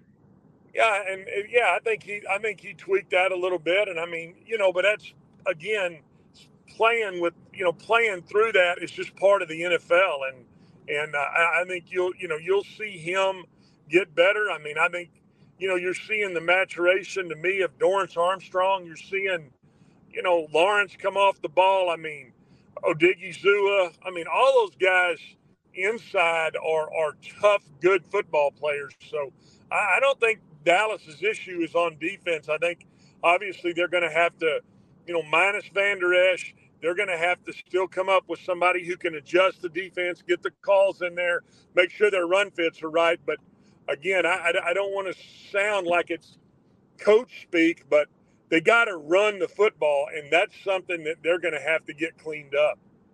Yeah. Stretch, what's the ideal situation going into a bye week? Like, what do you tell your players about just time off? What do coaches do during this time of the week? Like, what goes into that specifically for a week seven like the Cowboys and the Texans are going through?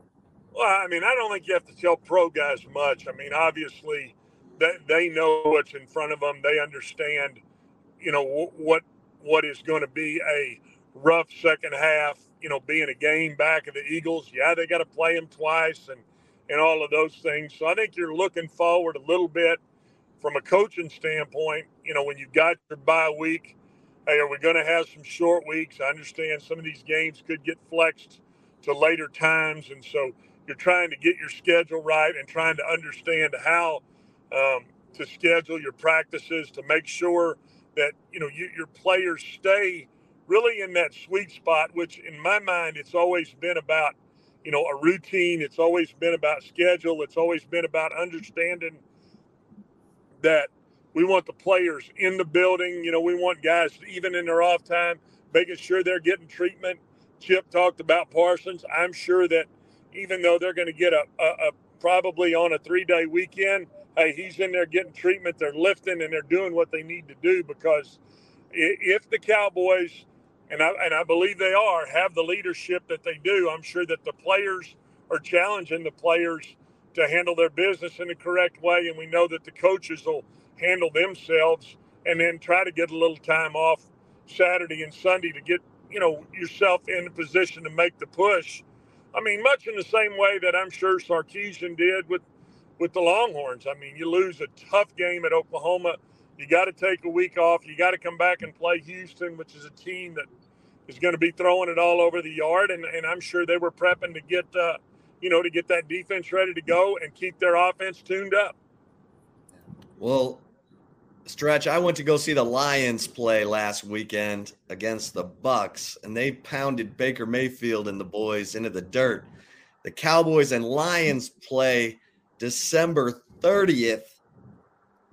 Who's going to be the better team at that point? Stretch? Oh, I can't tell you who's going to be a better team tomorrow, Chip. I mean, if I knew that, we'd go get out and uh, you've heard me say this. We go out there to the desert where they keep them on, the lights on 24 7, 365, and dump the pockets out and kiss a rabbit between the ears and make a big bet. Hell, I got, I got no idea. I'm telling you, I'm telling you right now, I like I like where the Cowboys are, and I know you like where your Detroit Lions are, and uh, you know there's a lot of football to be played before then. But I, I do like the direction that the Cowboys used Dak, which is you know what, use his legs, let him manage the football game, no interceptions, and uh, you know we'll have to see what happens. You know when when we get to that time a lot of football to play between now and then. Well, Chip. There's no question the first three years of Dak's NFL career, he ran the ball more and he was more successful. And I'm not saying he needs to be some dual threat guy, but he does need to go get those those free yards when something breaks down or well, and McCarthy, great job calling that zone read play and on the 18 yard touchdown run. But when Dak was not using his legs and trying to, you know, hitch five times in the pocket and make a pass that was going to be forced and late, just use his legs. And that that's key. I agree with you. He's got to he's got to use that part of his game to be at his best. Well, and like I mean, I, again, to me, it's about extending plays. I don't want to put the quarterback out there in the NFL running it 10 or 12 times a game. I don't like what the Eagles do as far as running quarterback draw, running quarterback power. Now we're back to the Tom Herman mentality of every time there's a critical play in the game, run, you know, put the damn neck power roll right. on, put the neck roll on Sam Ehlinger and let him let him hit it up there like he's got a pair. No, I don't think that works in the NFL. I think you've got to you can extend plays and you can do some things with your legs and I and I think that like you said, I mean Dak needs to do that, but he needs to do it off of having a running game. Yeah. Yeah. All right. Oh, go ahead, Zay. Where where you going, man? Gotta let us know. Chip asked you before the show. We kind of had technical difficulties. Where y'all off to? We are off to Fayetteville, Arkansas. My my junior quarterback's going to go up here and visit with Sam Pittman. We're going we might go up here and call the Hogs in a time or two against Mississippi State and and uh, hope that uh, hey hope that uh, the Hogs need a win. My man Sam Pittman's a hell of a guy. They they got it they got it going the wrong direction. So we're uh, we're up here between McAlester and somewhere else in Oklahoma, and it's uh, it's Oklahoma, boys. That's that's that's what I'll say to that. Get out of there as fast as you can, stretch. You're not gonna get me to say anything bad about Oklahoma. My, I had a I had a great time in Norman. I, up up 75 and up over on uh, be, between McAlester and I don't know where the hell else we are. I, I, am a little I'm a little worried. I'll be honest with you. well, get get back uh, to focusing on the road. We appreciate you taking a little time with us. Uh, you know, and you and Colby be safe and uh, have a have a great trip.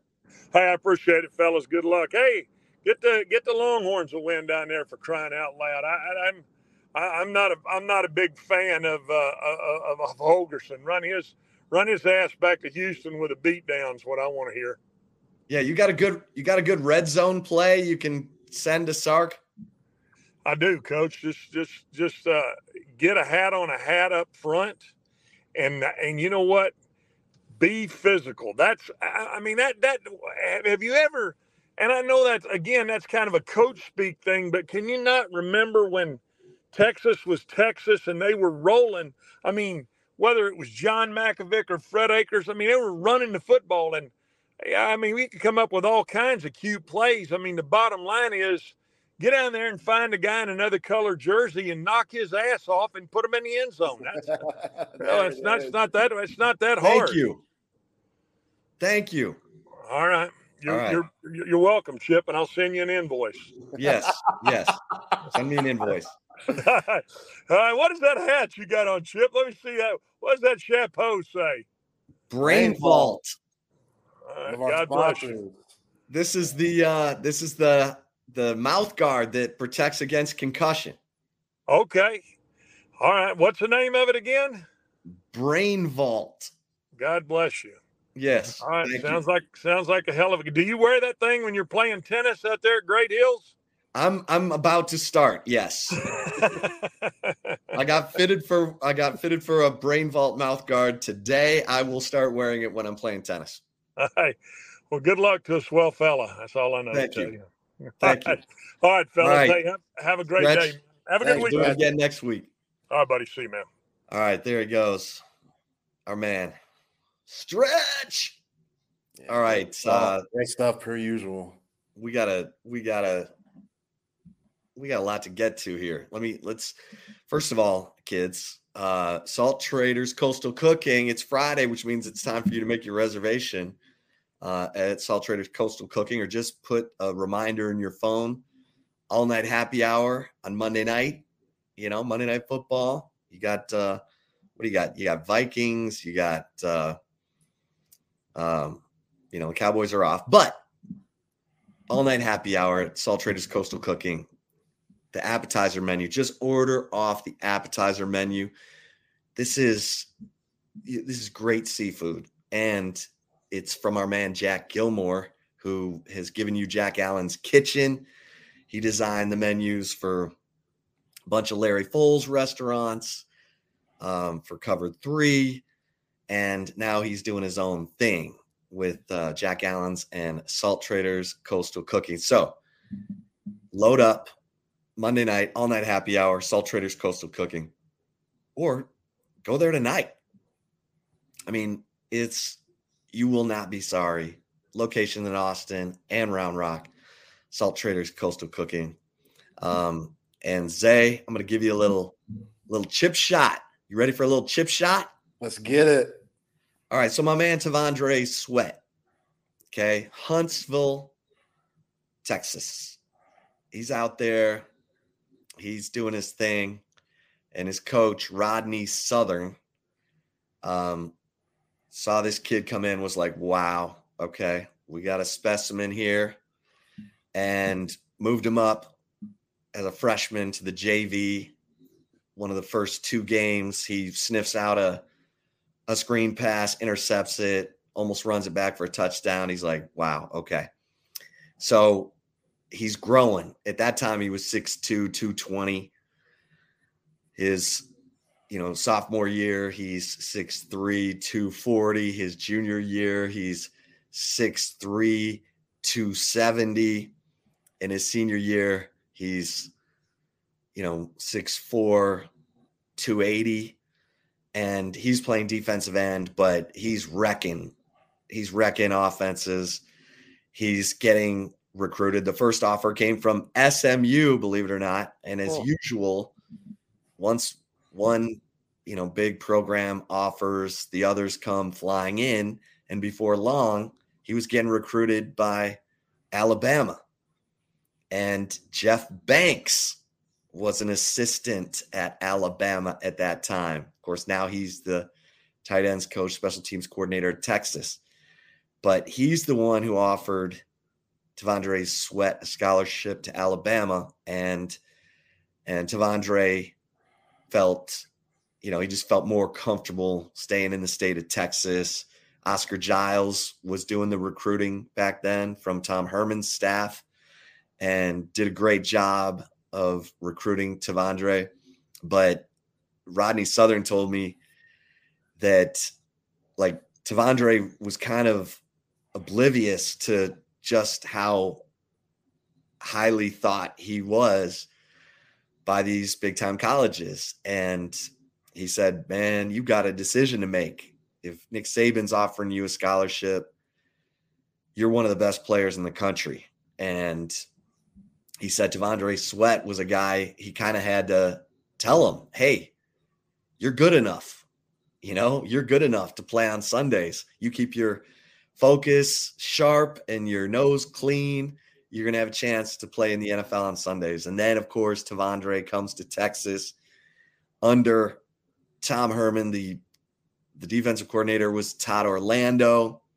Then Todd Orlando gets blown out. Chris Ash comes in and then Chris Ash and Tom Herman get blown out, and Steve Sarkisian comes in with Bo Davis, and that was T'Vondre's third, you know, different regime, basically, third different defensive coordinator in three years, and it probably slowed him down, honestly, um, because those guys play play it differently. Todd Orlando you know, had a three man front, had his ends playing in the four eye where they're going to have to take on double teams. And, um, you know, Chris Ash came in and used a four man front. PK uses a hybrid of fronts. And having that consistency in the Sarkisian, this is third year with Bo Davis. We're seeing it now where he's totally comfortable with what he's being asked to do. And he's the highest rated defensive tackle in college football, according to Pro Football Focus. He's he's giving you what you want. He's given you pressures. He's he's gotten hits. He's batted passes. He's you know got two fourth down stops solo um, in where he beat his man and made the tackle at the point of attack for no gain on fourth and short. And those are the plays that just light you, you know, light your team up, get your get the momentum going. Both of those fourth down stops led to sudden change touchdowns from the offense. So, um, you know, T'Vondre Sweat can't say enough. He doesn't have all the tackles, he doesn't have all the sacks. What he does is he cancels his gap and makes it where no one can run up the middle, not running backs. And and so that's you just appreciate those guys. And if you take some time tomorrow during the game, take a series where Houston has the ball and just watch what 93 is doing when he's in there because they will rotate him through. Um, and and watch what we're talking about with him because he is as disruptive as you're going to find right now in college football. And that's another reason this is the year, Zay. Uh, T'Vondre Sweat is gone after this year, and he is a he's a problem for opposing offenses. And when you have a guy like that, you need to be you need to be taking advantage of it. You need to be winning games. And so big 93 T'Vondre Sweat is making it happen, treating it like a contract year.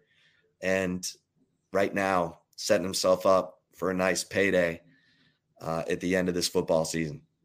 Yeah, yeah, you're right. And to neutralize what T'Vondre Sweat's doing, getting the ball out quick. We saw it with Dillon Gabriel. We're going to see that with Donovan Smith. So you don't even let T Sweat even have a chance to disrupt stuff because the ball's out of your hands or trying not to run it, which we know Houston, they're already struggling to run the ball. We're definitely going to see Donovan Smith with the carries. But yeah, T'Vondre Sweat, I think he's been the most consistent. We gave him the MVP last week, midseason defensive MVP, even though Jaylan Ford will probably be next after that, especially with the number of reps that he plays on the field. But T'Vondre Sweat, he's been a man this year. He's been an absolute problem. And yeah, yeah, those numbers aren't there, but he allows guys like Jaylan Ford and these linebackers to come up and make these tackles because he's causing so much attention due to double teams and guys can't in on him. So, yeah, he needs to keep doing what he's doing. And this whole Texas defense, they got to start forcing more turnovers, man. When that quarterback has the ball and you get to him, you got to try to strip that thing out or Peanut Tillman, Derrick Johnson type shit. Like, that's what we need from this defense defense. And T'Vondre Sweat, I think he could be that guy to make things happen, force some fumbles and stuff. But yeah, he just has to have more opportunities. And these offenses, these next few games, they're going to look at him and say, hey, we can't let this guy disrupt our passing offense or our running offense. So we got to get the ball out of our hands quick or try to avoid him as much as possible. So therefore, the rest of these guys on this defense, they need to come up and step up and make plays since T'Vondre Sweat again gets that much attention. But yeah, I love the way he plays. And it's interesting that he didn't think that he was that big time coming out of high school. Usually those guys, alpha dogs, like you know you the man. You know, I wasn't the man. I was like the third leading scorer on our team, but don't let me get 20 chip because you're going to hear about it for the next two weeks. So, yeah, the fact that T'Vondre Sweat being a humble guy and stuff, that says a lot about him. And yeah, I expect him to make a lot of money and be a very high selection in the 2024 draft coming up. Yeah, and he's the he's the funny he's the funny guy on the team. He's the big funny dude and it was it was interesting because all the guys talked about how he and Keondre Coburn were the comedy duo of the locker room. Right. Well, then Keondre Coburn goes pro. He's with the Chiefs now. And so T'Vondre is kind of looking for a new, you know, comedy duo, and it it's Jonathan Brooks. What? So yeah, so um, Jonathan Brooks said he was in study hall, you know, his freshman year, and in comes big T'Vondre cracking jokes, and and Brooks, you know, he and he and T'Vondre hit it off, and and um, Jonathan Brooks' mom told me that like T'Vondre sort of took Brooks under his wing when um, when Brooks lost his dad in March of 2022 to a stroke brought on by kidney failure. And and so there was big T'Vondre down there with Brooks last weekend when Brooks got his Hallettsville jersey retired. Yeah, that was cool. And uh, he and Jordan Whittington both were down there. And um, and yeah, Jay Witt and T'Vondre and David Benda are the only fifth year guys who came in together in 2019 in that 2019 recruiting class. So, um, you know, some interesting, you know, team bonding, player bonding dynamics. But yeah, Brooks and Brooks is the straight guy, the dry sense of humor guy. Yeah. And T'Vondre is the big, boisterous, funny guy who likes to keep guys loose.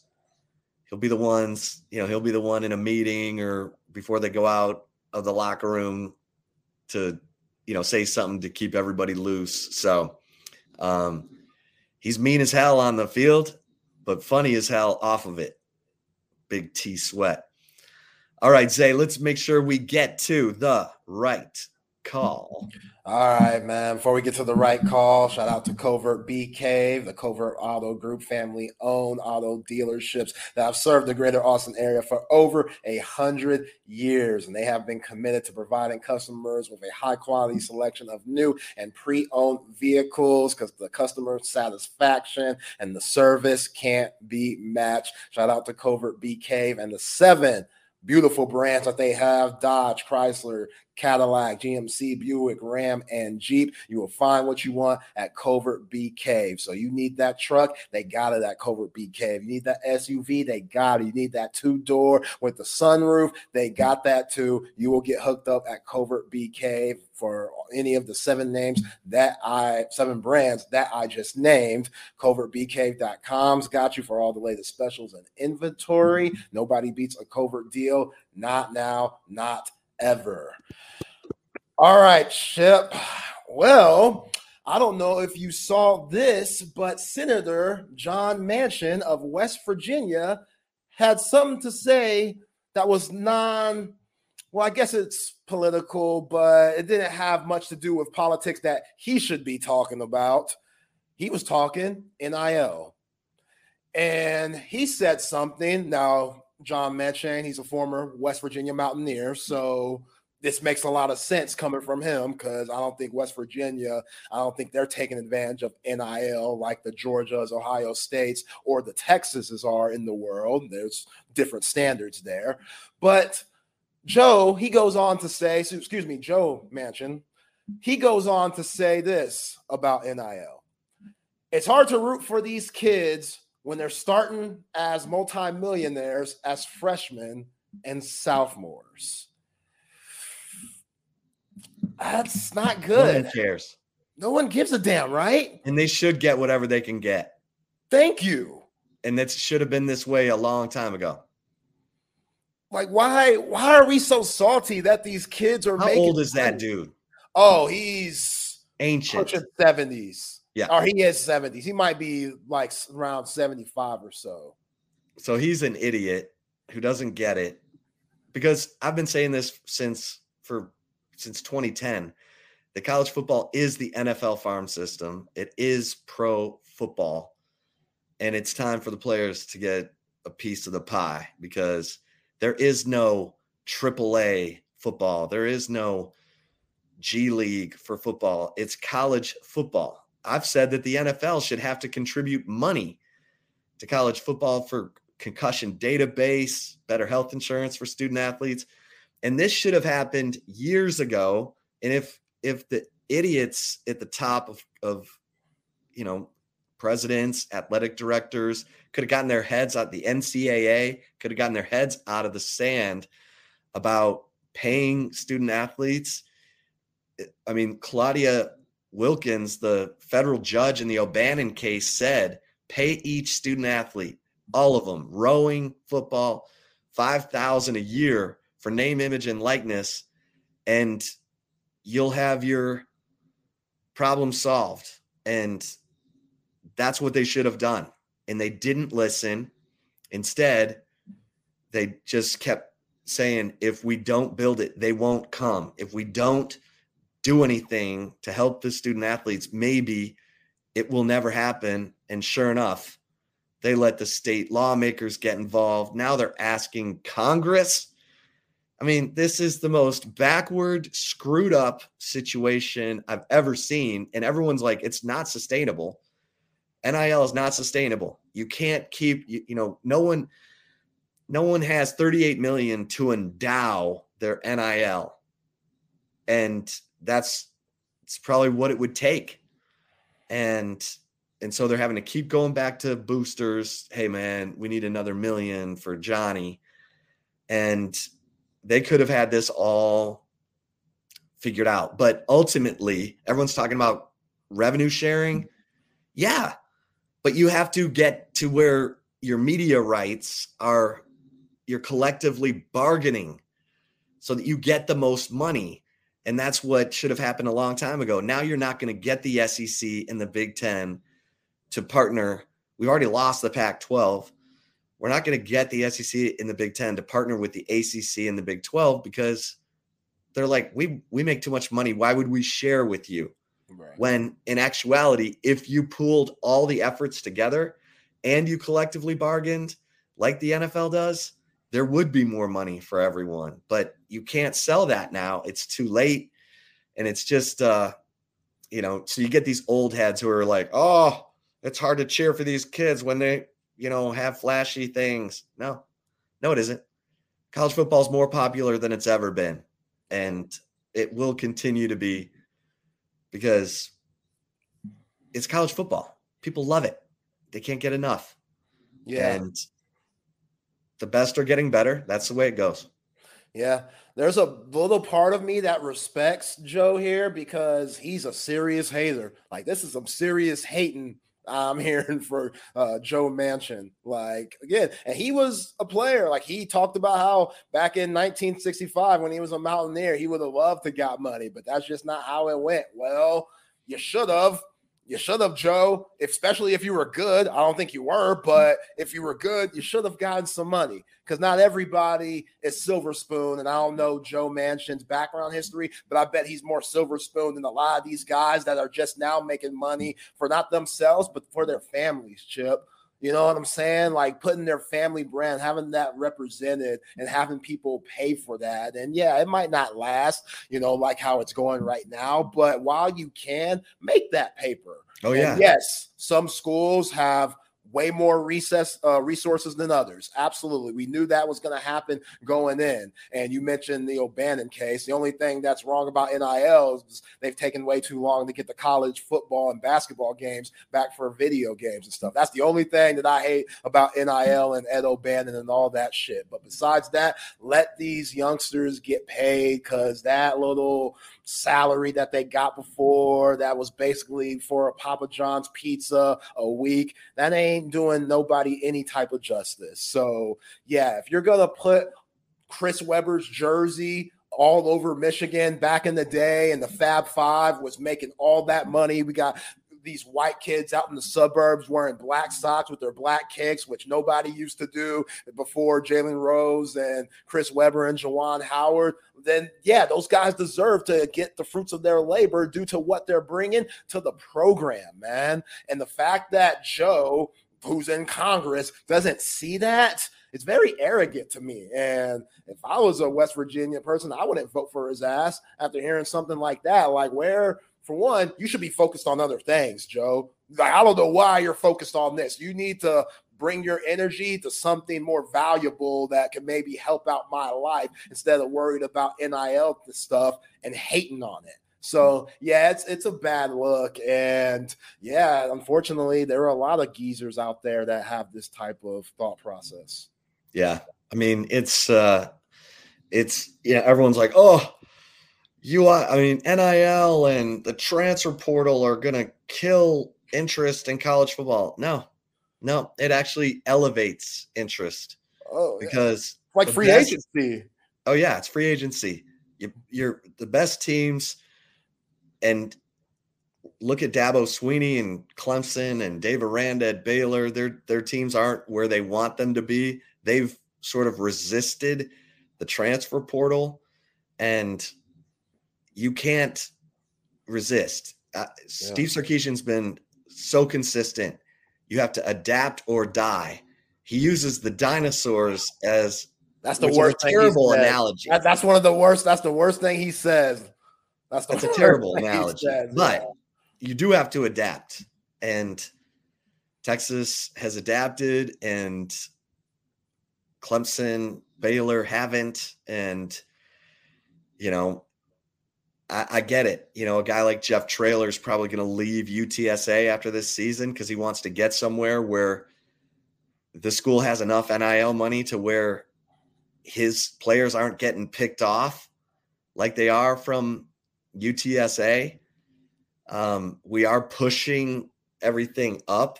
We're probably headed to a top 40 programs in college football that are, I mean, they're already separated. So it's, yeah. it, but you love those games. You love those programs. You love watching them play. I mean, the interest in college football has never been higher. And it doesn't, you know, people are watching Oregon, Washington. They're watching Texas, Oklahoma. They're going to watch Penn State, Ohio State this week. And it's everyone's like, oh, 12 team playoffs going to reduce the interest in the regular season. No, it isn't. No, it isn't. Nope. Stop talking. Yeah. What are we doing? In, in fact, you could have gone to 16. That was part of my proposal back in 2010. Go to a 16 team playoff. The money that you get from that, and you could have offered at that time two or three spots to the group of five, cut them in, and you you avoid the antitrust lawsuits. Now, I don't know what you know we're going to end up with, but everyone's going to watch.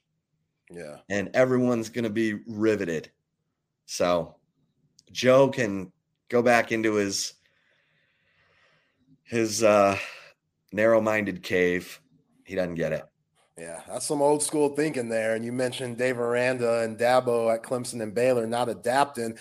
I've been the first one to hate on what Brent Venables was doing at Oklahoma. But you talk about that dude promoting his players. That picture with Danny Stutsman that I hate on almost every day on this show for obvious reasons. I got to salute Brent Venables for understanding and getting that this is where we are. I'm going to promote my players because they're the ones that make me money. They're the reason why I'm a millionaire because they're the ones on the field doing what I'm telling them to do and going out there and producing and winning games. So if they have a chance to make money, I'm going to help them out because I want other big time players to know I care about not only what they do on the field, but their lifestyle off the field. So yeah, you'll get passed up real smooth if you don't buy into what college football is continuing to, you know, to be and what it's changing into. And yeah, Sark's done a good job at that himself. But yeah, some of these old heads, they're gonna get left behind, and oh well, that's fine with me. All right, before we uh hand off here, what's your prediction for Texas Houston? Say um, I'm going. Gosh, man, 50 just seems high. I'm gonna go 42 to 20. Yeah, just ran 42 20. 42 to 20. What you got? You already said it, Home 24 7. It's like, what, 50 something? 52 to 17. I'm trying to, ma- I'm trying to manifest this thing. Damn. Yo, that means Dude. Donovan Smith's got at least three interceptions in him when I'm hearing that score. Texas Tech scored 49. True. True. All right. You got any other hot picks? Um, we don't even really. have to do three. We can just do one. We do one. Um, Penn State. I got Penn State. You got Penn State? Penn State, baby. James Franklin. Let's James go. Franklin. James Franklin. This is it. Get that monkey off your back. The big games, man. Win the East before Southern Cal and UCLA come into uh, the Big Ten. Win the East, man. Muck everything up. Jim Harbaugh and them cheating and stuff, stealing signs. Yeah, man, this is your chance because they got their problems going on, and they might not even let them in the college football playoff if it get, if it plays out in the wrong way for the Wolverines. So yeah, James Franklin, this is your chance right here. Michigan out here cheating and shit. We didn't talk about that. We didn't get a chance to. Jim Harbaugh, sketchy ass, khakis and stuff. Okay, all right, yeah. Isn't this what they've been doing in baseball though forever? Yeah, but it's baseball though. You know, I don't know. I there's a if it's like one of those TCU situations to where you're dumb enough to show, you know, different patterns to give the other team just, you know, a head start on whatever you're doing, then that's that's the other team's fault. But if you're on some Bill Belichick like I'm doing just some corrupt type stuff. And Michigan, I don't know, man.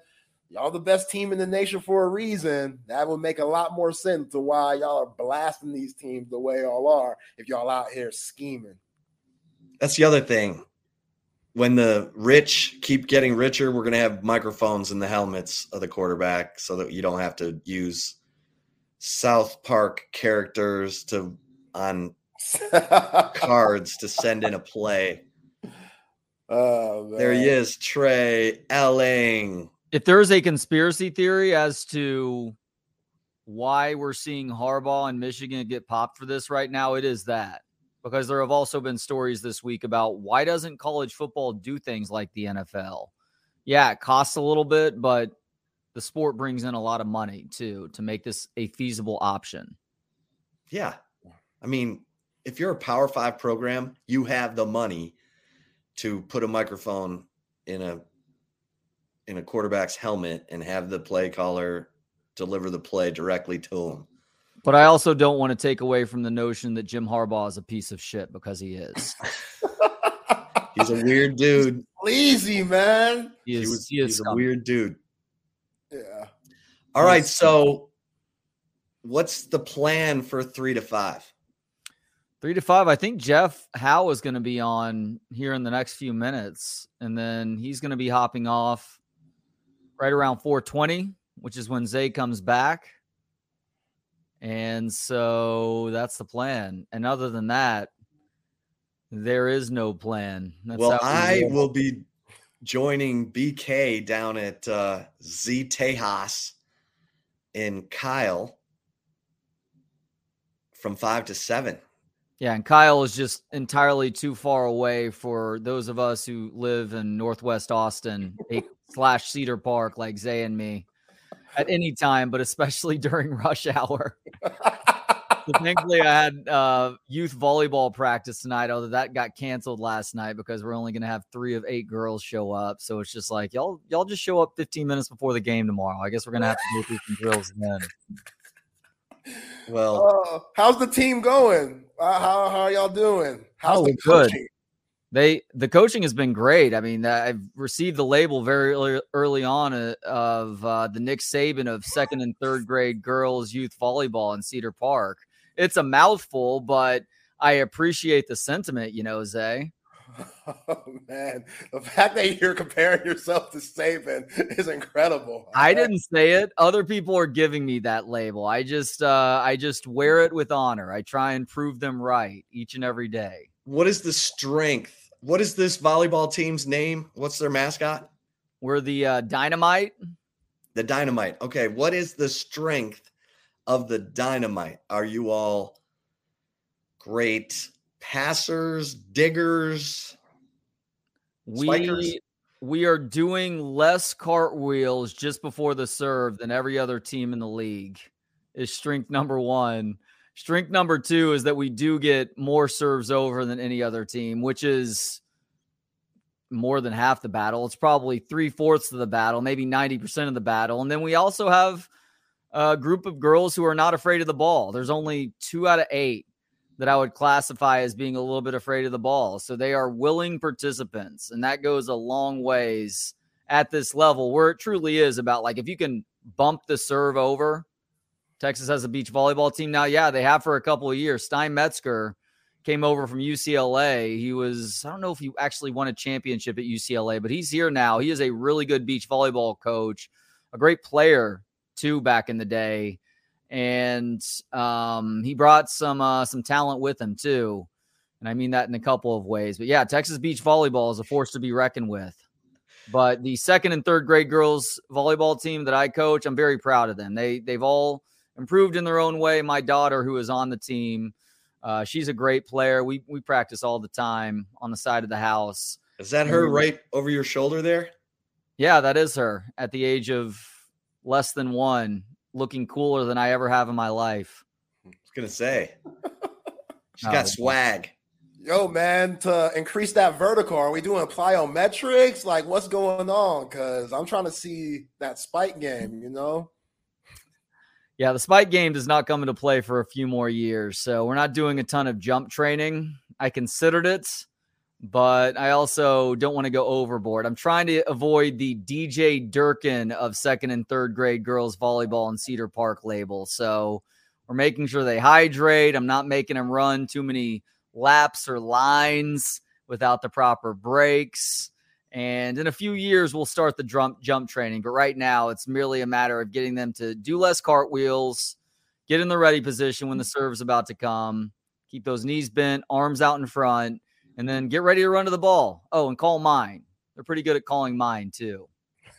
Mike. See, Nick Nick Saban would have done some jump training. I'm just saying. Saban, that would have been thrown into the coaching philosophy. I'm just saying, you you know. It's not a one to one comparison. They're just speaking in terms of just how how dominant a run it's been for the last six weeks. You know?